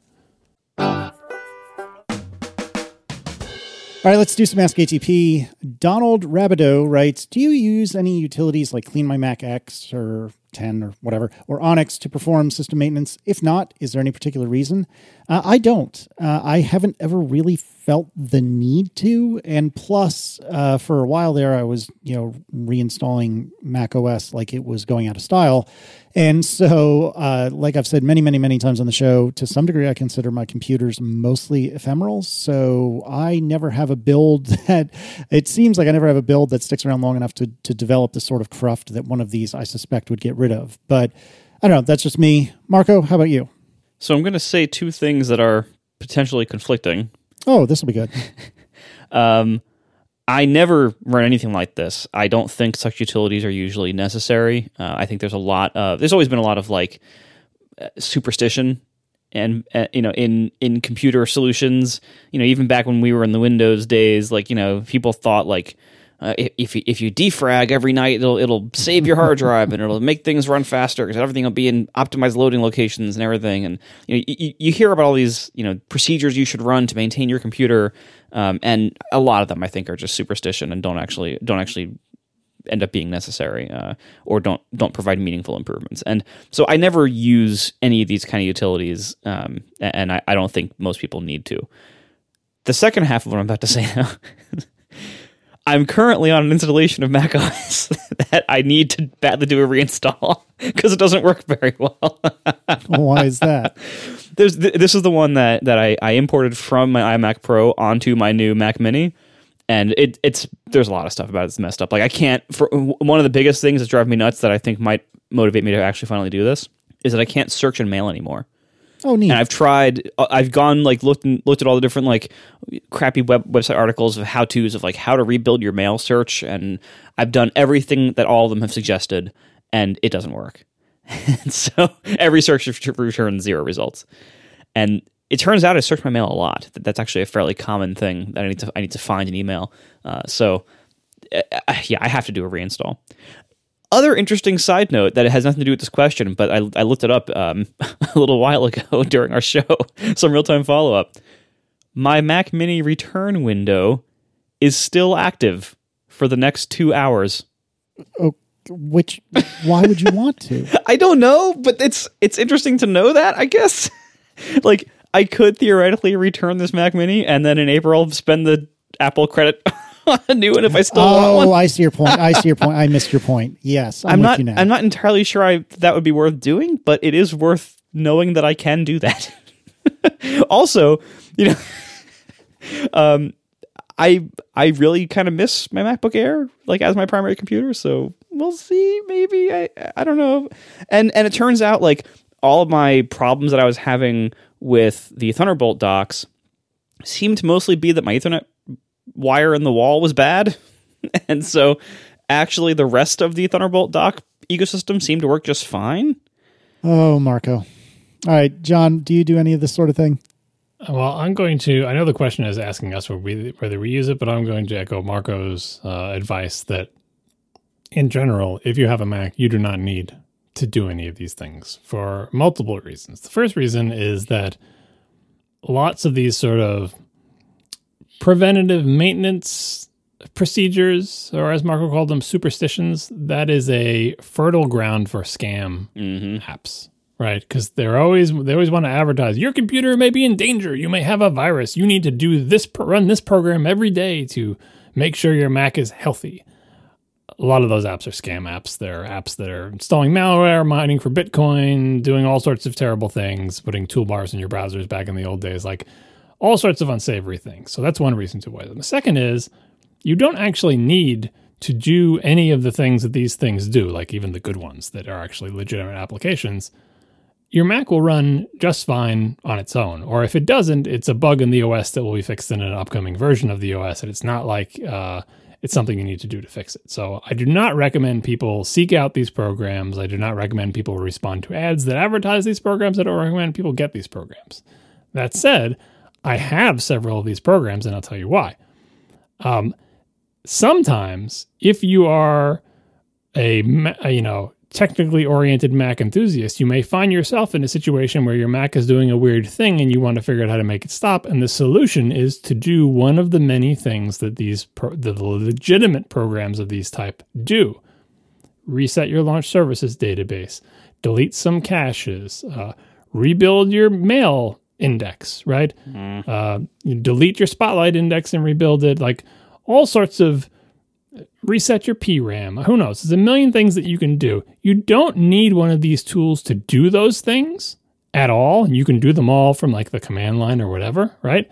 But if you're technical enough to want to try to fix something yourself, but not technical enough to trust yourself messing with the command line, if you can find one of these programs that is legitimate and frequently updated, that's the key. Frequently updated. So, like, the way you can tell is like, oh, Big Sur has been released. Is there a new version of Insert Tool X for Big Sur out like the day of or a few days after? That shows that someone is updating that thing, hopefully in a legitimate way, right? If, on the other hand, you have a version of one of these programs that you got three years ago and you try running it today, hopefully it will refuse to run and say, Whoa, I can't run on this. I don't even know what OS you're running on. If it doesn't refuse to run, that's another warning sign, right? So, in the best case, occasionally I will want to use one of these tools, to do a thing with less work than me trying to go through my old notes documents and look up some command line incantation. Because remember, the command line incantations change from OS to OS as well. And so if you do a web search for like how to reset your launch services database, you might find a command line that worked three years ago that doesn't work now or does damage now. A well maintained version of one of these utilities will have the up to date way to try to do the things that it does. That said, even the best of these programs can absolutely be accidentally used to screw up your system, either because of bugs in the program or because the user error, as in you probably didn't want to do that and now you're in a bad situation, right? So once again, I will say you should not have one of these programs. You in general you don't need it, but occasionally I resort to it. To tr- even if it's just a, I like the best of these tools will tell you what it's going to do from the command line, just to say, hey, I'm not going to ask you to do it, but if you were to do it, show me the command line you would run and then I can use that as an input into my larger problem solving, saying, well, this tool says it's going to run this command line, and these Google search results say you should try this command line, and this Apple forum post says I tried this command line, and then I can try to figure out what it, you know, what what the truth is. Read some man pages, try some experiments myself, like, but we're way off in the weeds here. This, if you find yourself having to do this type of debugging, you should probably just you know, I would say take it to the Apple Store, but I don't I don't know what you do now in COVID times, but yeah, don't get one of these programs, but a really good one of these programs is actually a useful tool to have. I will say one tool I do use, which is not really one of these programs, but it's kind of in the outfield, maybe in the ballpark, maybe. Um, I use the like the disk space searching programs that will scan your disk and tell you like where your where your space is going. Oh, I, I wouldn't put those in this category at all. Everyone should have a disk space scanning program because those are read only, non destructive, and they're really useful. Yeah. Well, they can you can destruct with them. Like you can delete from them usually. Like oh, really? Which which ones do you have that you can delete from? Daisy Disk.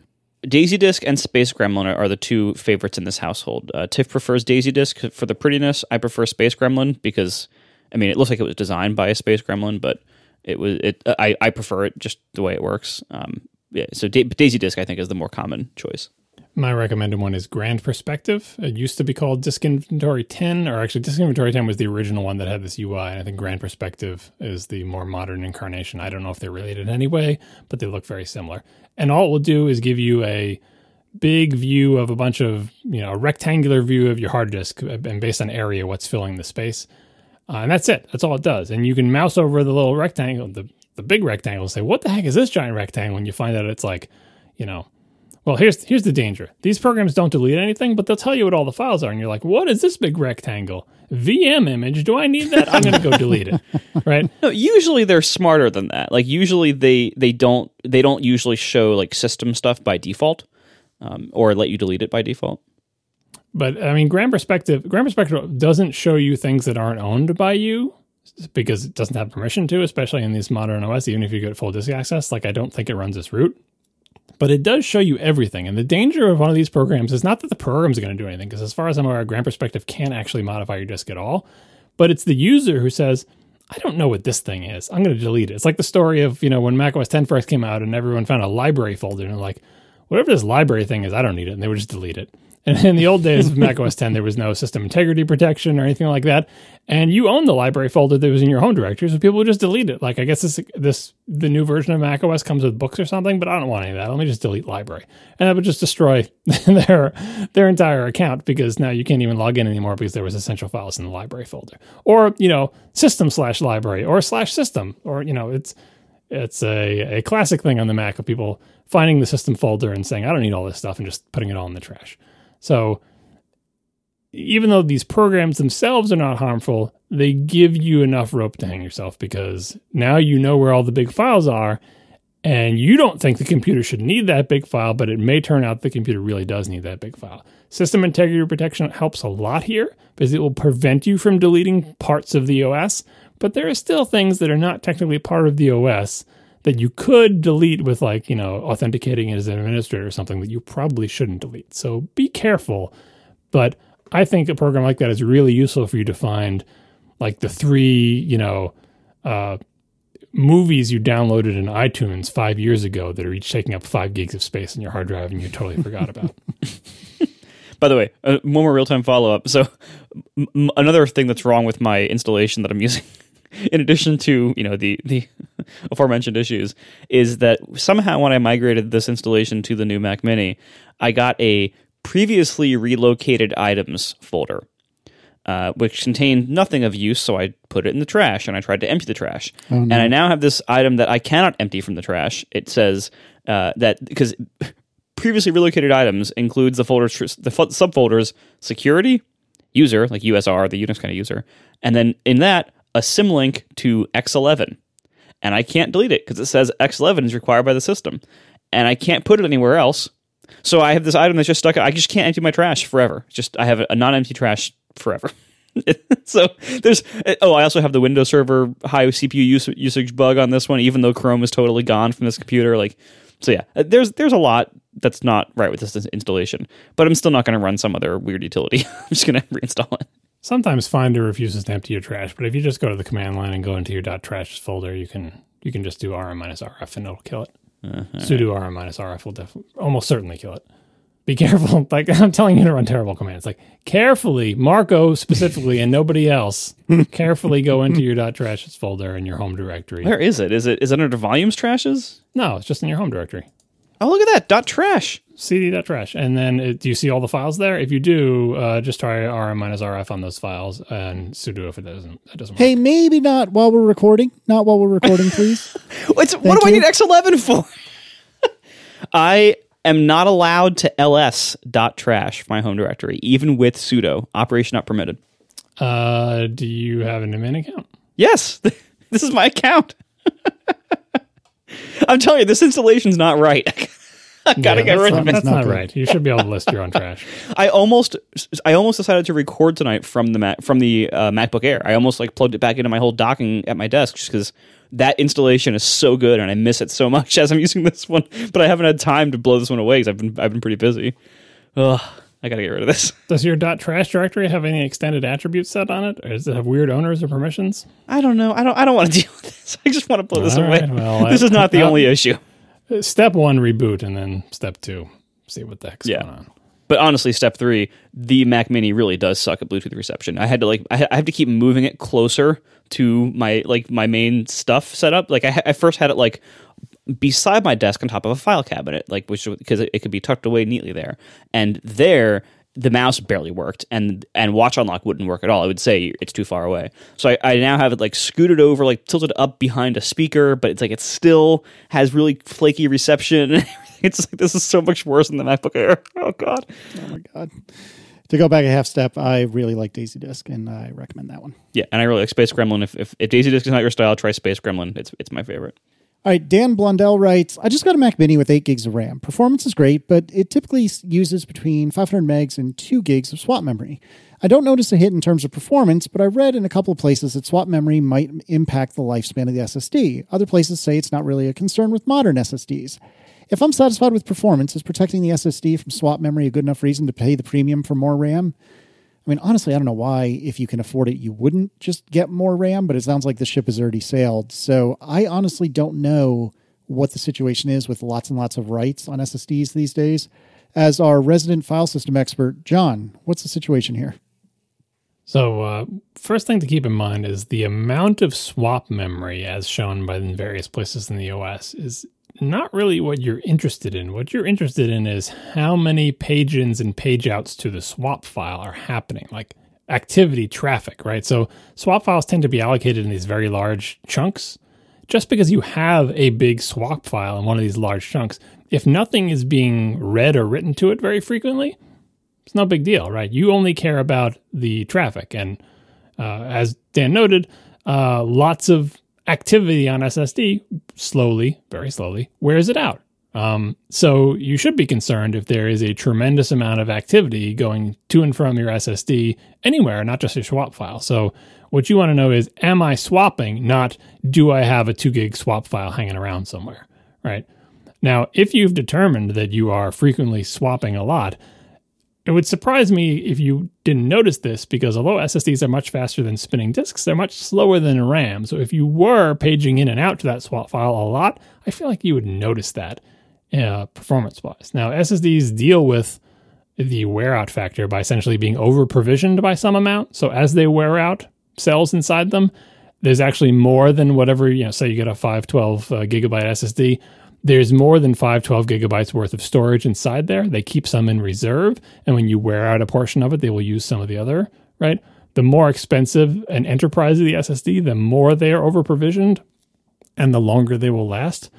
But I would suspect that in a consumer laptop being used by a consumer to do normal things, something else is going to die before you wear out that SSD, most likely, unless you are doing some really weird stuff with lots of paging or lots of constant I/O or constantly recording video, or I don't, I don't know what could cause that amount of I/O. But in general, I think modern SSDs are probably going to put up with the amount of reads and writes that a normal person does. So I would not worry about having too little RAM causing lots of swapping, which in turn causes your SSD to wear out. Uh, Jan Philipp writes If I copy three files in three different simultaneous copy processes in the Finder, will the bits of the three files be written mixed on the hard drive as opposed to if I had run the copy process sequentially? Is there more order in the bits on my hard drive if I let one copy process finish before I start the next? I would like to know the answer to this question just out of curiosity. Let me tell you about defragmenting your hard drive. well, and how with SSDs, that's it becomes a much more complicated thing with like, with like what you want it to be or and what it needs to be. Yeah.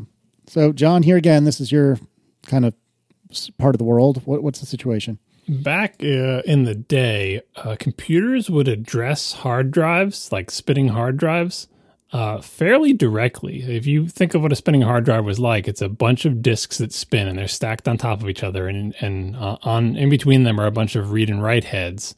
Right? It's like think of like a, a you know seven record players or five record players stacked on top of each other with little heads reading them all, and the each of the disks had, uh, well, they had what you can imagine uh, like a track. They're not like they're not like a uh, a record where it's a spiral that starts in the middle and goes out to the edge, but instead they had concentric circles like a tree ring, right? And one of those rings is a track, and a sort of pie wedge shape of the disc is a sector. And you could also address what's called a cylinder, which is a track through the entire stack, right? So you can imagine the outermost track. This, the outermost cylinder is that track on all the disks that are down there. And in the very, very early days, computers would address hard drives by track and cylinder and sector, like more or less directly. Like that the operating system had the ability to say, I want to write in the fifth sector of the outermost cylinder of these disk or whatever, right? And in those cases, like the uh, Marco was talking about, in case you just mentioned the uh, the defragmenting thing, where there was computer programs that would visualize, they would take all these these cylinders and sort of stretch them out and connect them together so it becomes one big long line, and then they would wrap that line into a rectangle shape, and they would say, "This is your hard drive. All these this rectangle, and every one of these pixels represents like."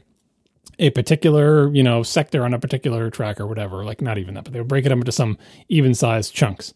And they would rearrange your files so that all of the bits that belong to whatever the operating system are all next to each other, and all the bits that belong to this are next to each other. When they say next to each other, they meant like address wise, because they could address these hard drives more or less directly.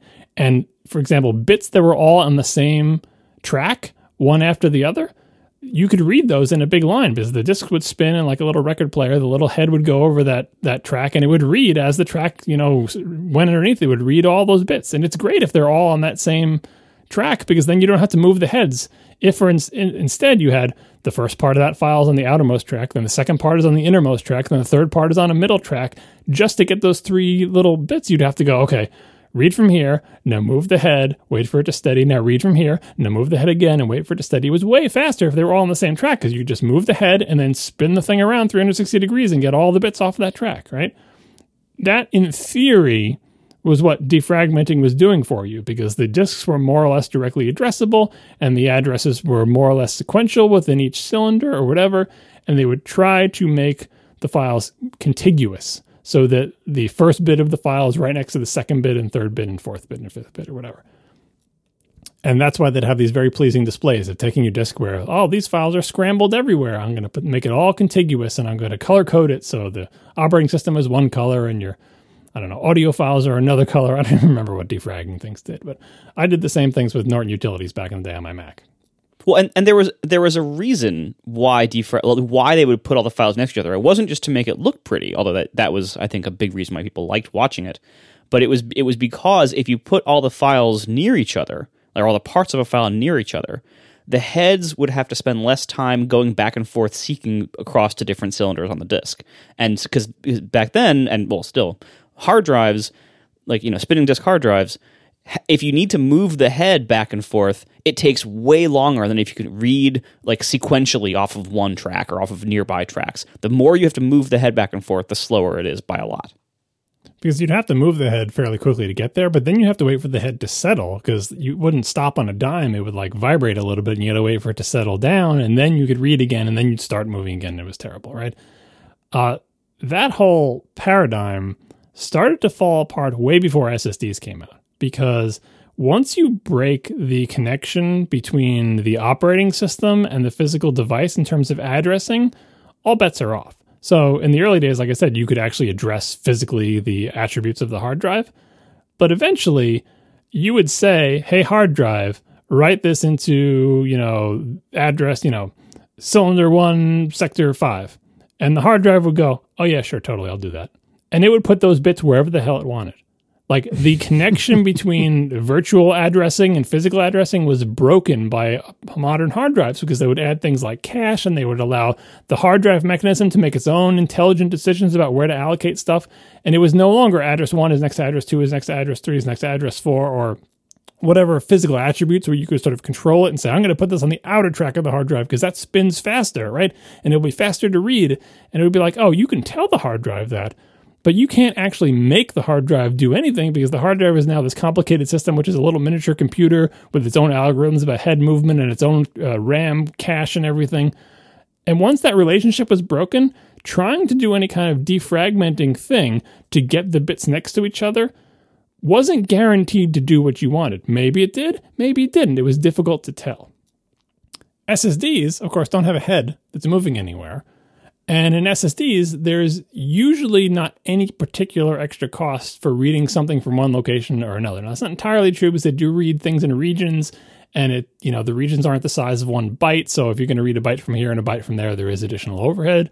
But now more than ever, it is a sucker's game to try to arrange things physically in the storage through the operating system because the operating system is so far from the physical reality of the storage that it has no hope of controlling where things are. It, it so that's that game is entirely over. So getting back to the question, which is, hey, if I'm doing simultaneous copies, are the things spread out or are they together? There are so many different layers between your time sequencing of operations, like I'm doing all the files at once or I'm doing them in sequence. There is the various IO buffers in the operating system. There is caching all the way through the entire storage hierarchy. And then there is the actual physical addressing of the individual chips in the SSD. It's trying to control where things land by time sequencing is not going to work the way you think it's going to work. And even if it did work that way, the benefits on something like an SSD are minimal. That said, it it takes some amount of computing to do I/O. And if you do lots and lots of IO in parallel, you could, not in a Finder copy, but you could in a very large, you know, much bigger scenario, swamp the CPU by doing, say, 100,000 threads, each of which is trying to write a file at exactly the same time.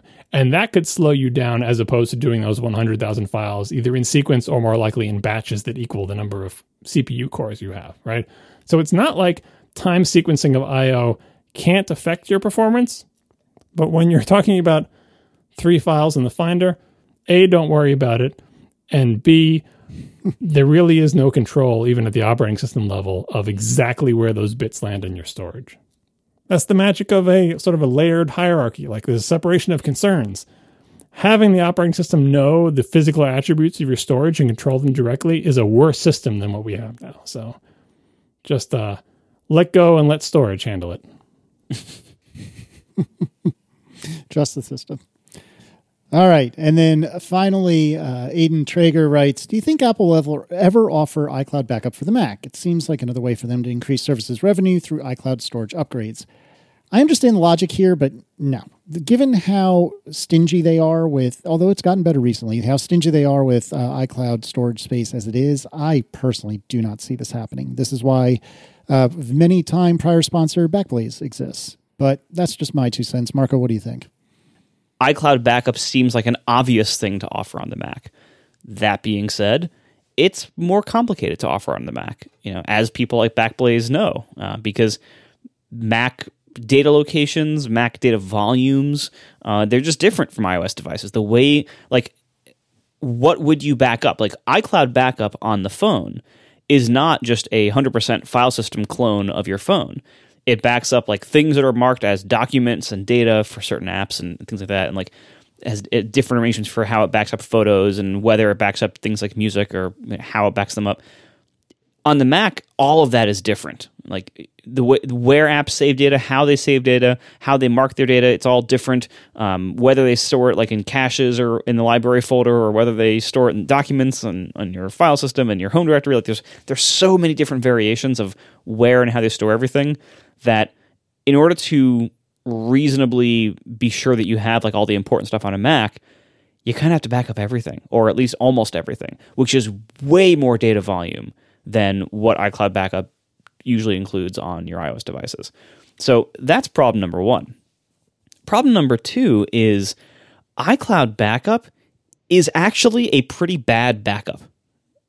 I know this because like so you know I'm sure I'm sure every every parent out there or even if you're not a parent you've probably had a situation where you or someone in your family has accidentally caused some kind of data loss to happen on an iOS device, but like in one app. So we had an issue of like this recently where my kid was was editing some levels in a game that, had, that has like a level editor built in, and he accidentally deleted the wrong one on like the, the level list screen, and he he accidentally deleted one that he didn't want to delete as he was deleting you know, other ones, and it crushed him. And he he'd worked so hard on making this level and it was just gone and there was no undo and i'm like I, i'm like we might if we if we can we can try to get this back i'm like if it was on here yesterday which was before your last icloud backup we can try to to restore this from yesterday's icloud backup and see if it's in there but what that will require to basically have time machine for one app from like five minutes ago or one day ago, what that would require would be to capture a full computer based backup of the iPad because a lot of stuff is not backed up to, uh, to iCloud backup, like Minecraft data. So a lot, so you still have to do like the full computer backup to even have a backup at all. And the entire rest of the time that he's like using his iPad out in the world or whatever upstairs, there's no backup of any of that stuff that's not an iCloud backup unless like you know the the two or three times a year we remember to like do it to iTunes or to Finder now, and then to actually do like a restore, a like oh crap I messed something up in this app, you have to blow away an entire iOS device to restore all of iCloud's backup from the previous backup onto it. So you have to like first wipe it, then install an entire backup over it. So it's this massive, like destructive and incredibly time consuming process to even see if you can maybe get this information out. And at the end of the day, like we didn't even end up attempting it. We decided. I, am like, I told him like, here's what here's what it will take. Here's how long it will take. Do you want to do it? And he decided not to because it was gonna it was gonna be a while of having his iPad not be usable. But uh, it just showed like if this was something on a Mac, I could just go to Backblaze and like restore that one file, which it would have backed up because it can do that. Because on the Mac, you can have third party backup solutions that can read the entire disk or read special things however you want them to. And they can do things that Apple doesn't do, like offer point in time uh, backup recovery of like only certain files or save version histories of things. And I just I don't see Apple doing any of that stuff. I, that that stuff kind of looks messy to Apple. That's not the style that they operate their services in. Their services tend to be like what is like the the 75% solution that we can offer that will solve basic needs in a basic way pretty reliably. Like that's what they do. And so if they did offer iCloud backup for the Mac, I think what we would want it to be in theory would be like cloud-based time machine basically. That I think is what we would want it to be. Yep. but I don't think it would actually be that. I think it's too. I think that's too much data and too much functionality for the way Apple would actually design and ship such a service if they ever would. So I think really, not only would they probably not do that because of the aforementioned like, complexity of offering that on the Mac, but also iCloud backup sucks if you have other options. Like if I could have Backblaze on my phone instead, I would because it would be so much better. And for all of our devices, like for you know, for all of his Minecraft levels and everything, that would be so much better. Part of the reason that I play my games on a PC now is that I, I run Backblaze on the PC so I can back up my my game data because I can't do that on on an iPad or something. Um, so I think it, logically it makes sense. Hey, they should offer iCloud backup for the Mac. But once you start thinking about what that would entail and what that would actually be, I'm not sure it's it's a very compelling uh, alternative.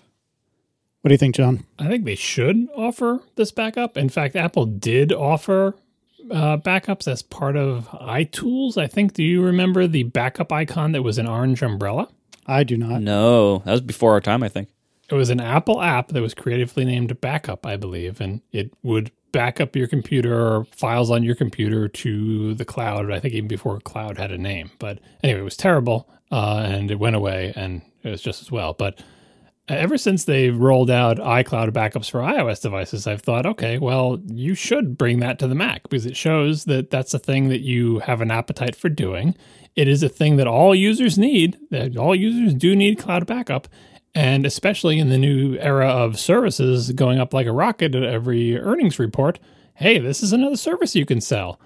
Um, now I know it's like, well, who cares about the Mac? We do sell it. It's called iCloud Storage, and we charge through the nose for it, and nobody buys it on their iOS devices because they're cheap. Uh, so it's not really a successful, a big services success story.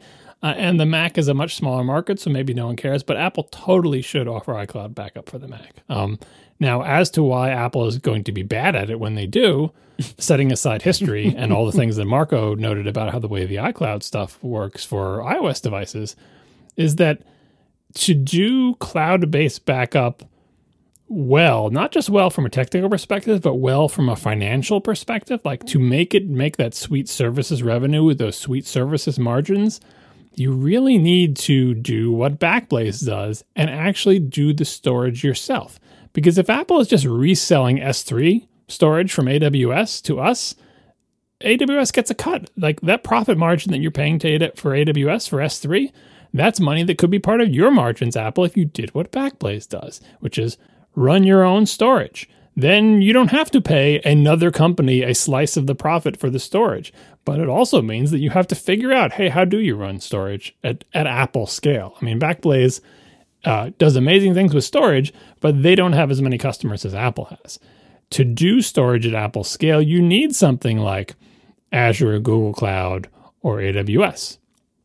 But all of those companies will want to take a share of the profit. So if Apple ever does iCloud backup for the Mac, if they don't roll their own storage, it's going to be more expensive than Backblaze, not just because they're Apple, but because some cloud provider will be taking a portion of money for every single byte that's stored. Um, it, you know, I, I, it, I always do wonder how Apple can afford to do whatever they're doing for uh, iCloud Photo Library because I don't think they're running their own storage from that. So iCloud Photo Library is basically a wad of Apple software in front of S3 or something similar. Do you, do you think Apple has trouble affording anything?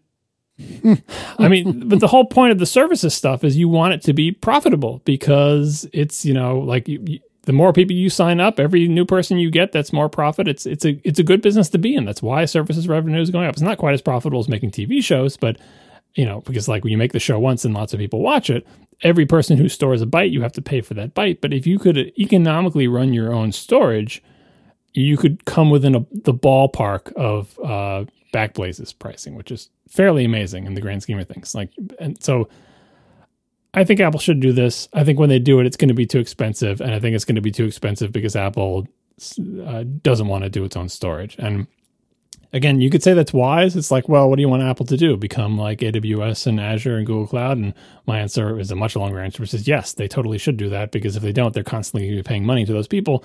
But thus far, it doesn't seem like Apple wants to do that. So I'm ready for the mediocre uh, Mac based iCloud backup solution from Apple because a mediocre one is better than none, but a good one would be great.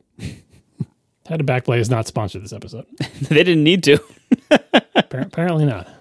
Well, thanks to the ones who did uh, Linode, Away, and Flatfile. And thank you to our members who support us directly. You can join as well at atp.fm slash join. And we will talk to you next week. Now the show is over. They didn't even mean to begin. Cause it was accidental.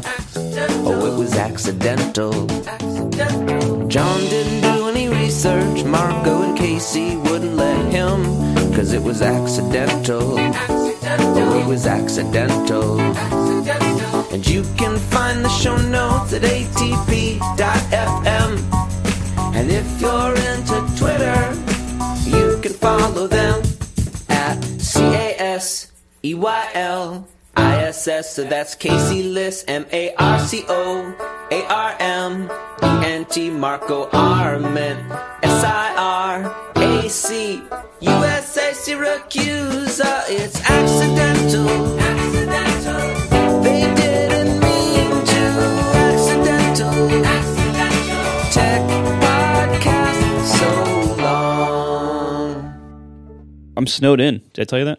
The bay, the bay is frozen, right? You can't take your ferry out. That's right. We have we are officially uh, stuck here for uh, probably another couple days. It, it it will be in total end up being probably about a week because there's no more there's no ferry service. So we are snowed in.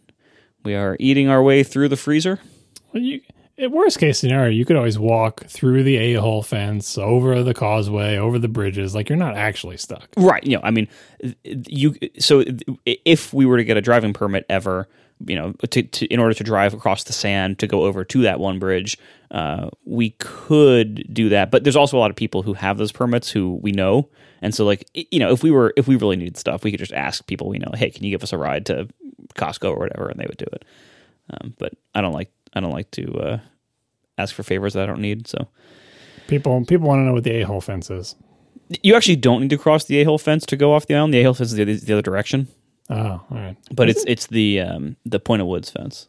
You have to be a bit of an a hole in order to, to build an entire fence across an island to block people from accessing an entire section of the island. It- for for an island based so much on like walking and biking and everything to block off your entire town from anybody walking and biking into it is, is kind of a, a jerk move. So, so one of my jobs when it comes to ATP is I take a first crack at the show notes, and on a good week, Marco won't find very much to change, and sometimes he finds a lot that needs changing. But nevertheless, I was you know googling um, the point oh oh woods in order to put it in the show notes. And I found fireisland.com slash town slash point hyphen o hyphen woods hyphen fire fi- hyphen island. That'll be in the show notes. And I will read to you a small excerpt from this well pedigreed families came from all corners of the country to summer at Point O Woods. While many neighboring Fire Island communities are predominantly populated by New York City and Greater Long Island summer residents, Point O Wood residents cherish their land and water sports almost as much as they value family continuity in their way of life and, of course, their privacy. Wow, what a bunch of jerks. I mean, it is it is what it says on the tin. Yeah, it's it's certainly not known for its diversity.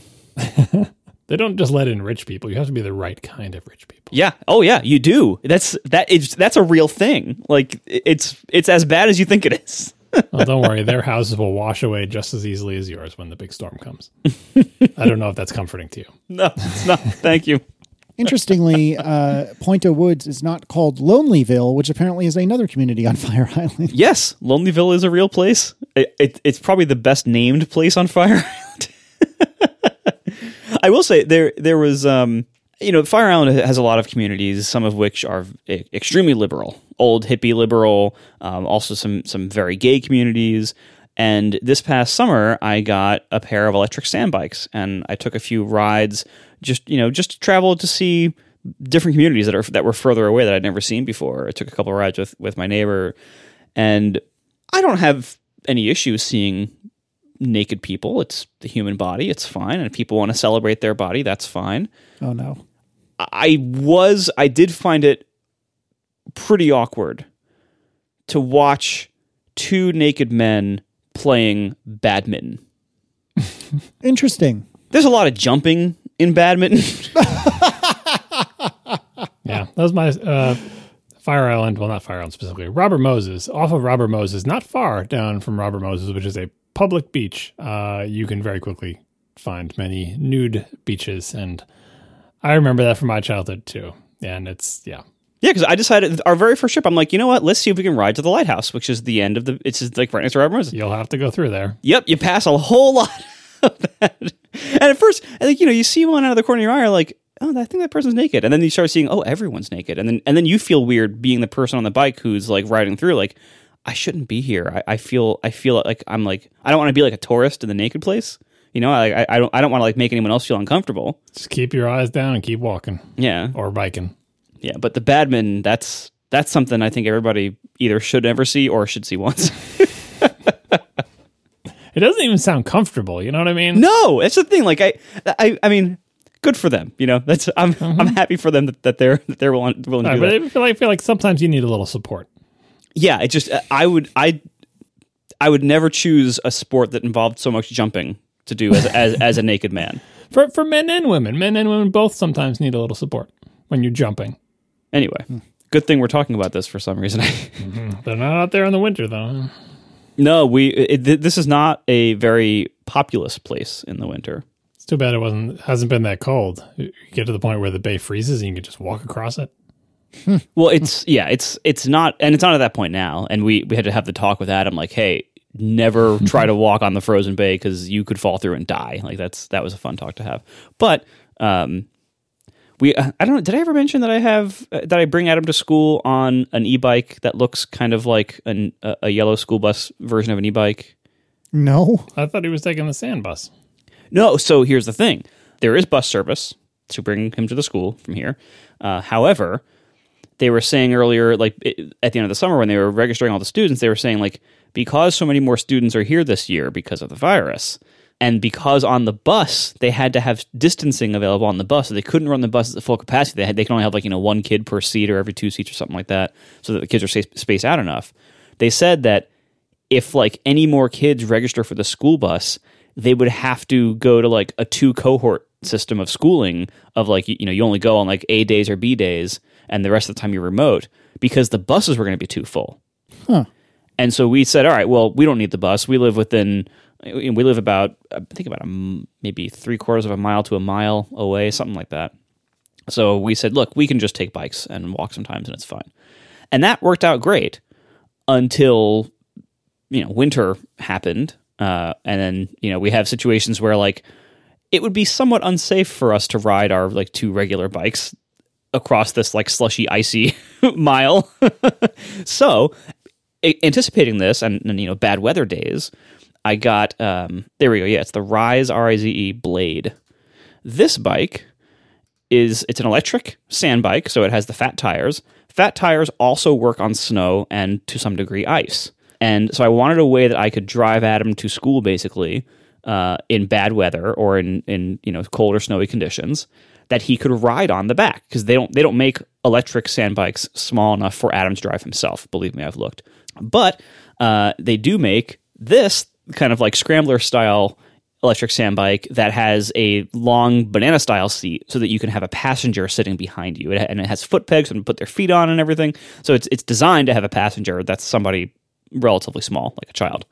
So i got this thing and i got it in yellow because it is basically our school bus and yellow was oh the only color that was in stock at the end of the summer. But that's that's different reasons. But so so on bad weather days i drive adam to school on this and we call it the bus even though it is an electric sand bike. And it worked great. And today was perfect for it uh, because today, the aforementioned you know snowstorm, we had to ride through like six inches of flooded slush water and part of the ride, uh, and then you know the rest of the ride was pretty icy and you know snowy in, in the morning.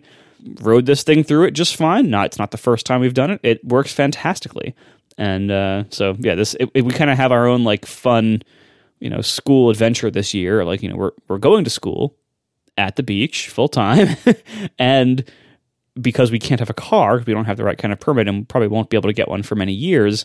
I have this weird electric sand bike that I drive my kid to school on sometimes. Car wouldn't help you anyway because you don't have roads that go up to your house. Where would you put your car? No, the the walks, like the, the big sidewalks that act as roads, mm-hmm. are wide enough for one car to just barely fit down them. So some of the year-round residents do have most of them actually have cars, but you like you aren't allowed to keep the cars here in the summer because there's too many people around. But in the winter, if you have one of the special permits, you can keep a car as long as you have somewhere on your property that you can park it.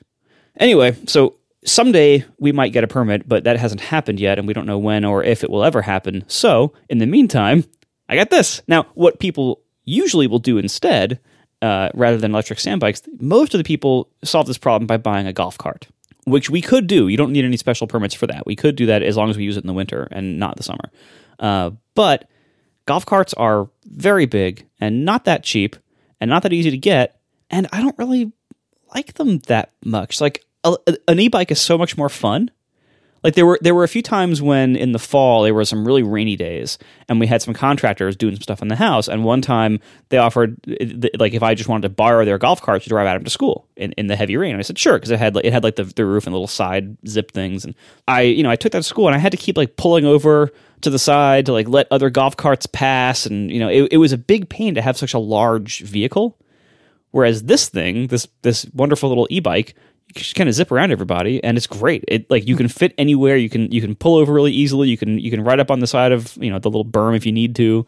It takes no space to park it. It stores under the house easily. It's wonderful. I'm very happy with this thing. I love the world of electric bikes. I think it's wonderful, uh, and I think it's temporary before they get classified as motor vehicles by most states, and you know become much more hard to, to legally use. But in the in the in the current time of them being this kind of weird in between thing that regulators are mostly ignoring, or it's going under their radar, they're just wonderful. They're they're delightful to ride. It is not at all like riding a bike. And if what you want to do is exercise with a bike, this is not for you at all. And this particular one is a terrible bike to try to pedal manually. Like because the the seat is so wide, you, you like you kind of have to have your knees like pointed outwards as opposed to straight down. You know, it's it's it's a terrible bike to pedal manually, and they're really heavy. If you just kind of treat the pedals as a like technicality and just use the thumb throttle, it's wonderful. And uh, yeah, so most people don't need something like this, but if you do, this is quite a fun thing. That sounds like pretty much everything you ever buy. I like that. It's, it's got all these gears, but it's like, do, do you really need all this mechanical advantage if the electric motor is doing it for you? Yeah, I, I, I again, I've tried pedaling this, and I so I, and I have a different kind of e-bike because I, I mentioned I, I have two. I have a different kind for the sand, a, a nice little uh, Sondors one. That is like a more traditional style seat and everything. So like you can pedal that one manually. It's heavy, and when I ride that on the beach, I usually set the assist level down a little bit and I pedal along with it. So that way I'm getting some exercise, but I'm able to use the assist resistance level to control how much exercise I'm needing to put into it. So like if I'm going through a really tough section, I can amp it up a little bit. Um, or if, if I want more of a workout, I can turn it down a little bit. This thing though, the, the Rize Blade with the big banana seat, you can't, you basically can't pedal it manually. Like it's, it's so hard to do. It's so awkward. It's not at all made for that. Uh, but if you need just something that is small, inexpensive, and you know street legal almost any, almost everywhere, including here, uh, then that's it's pretty great for that.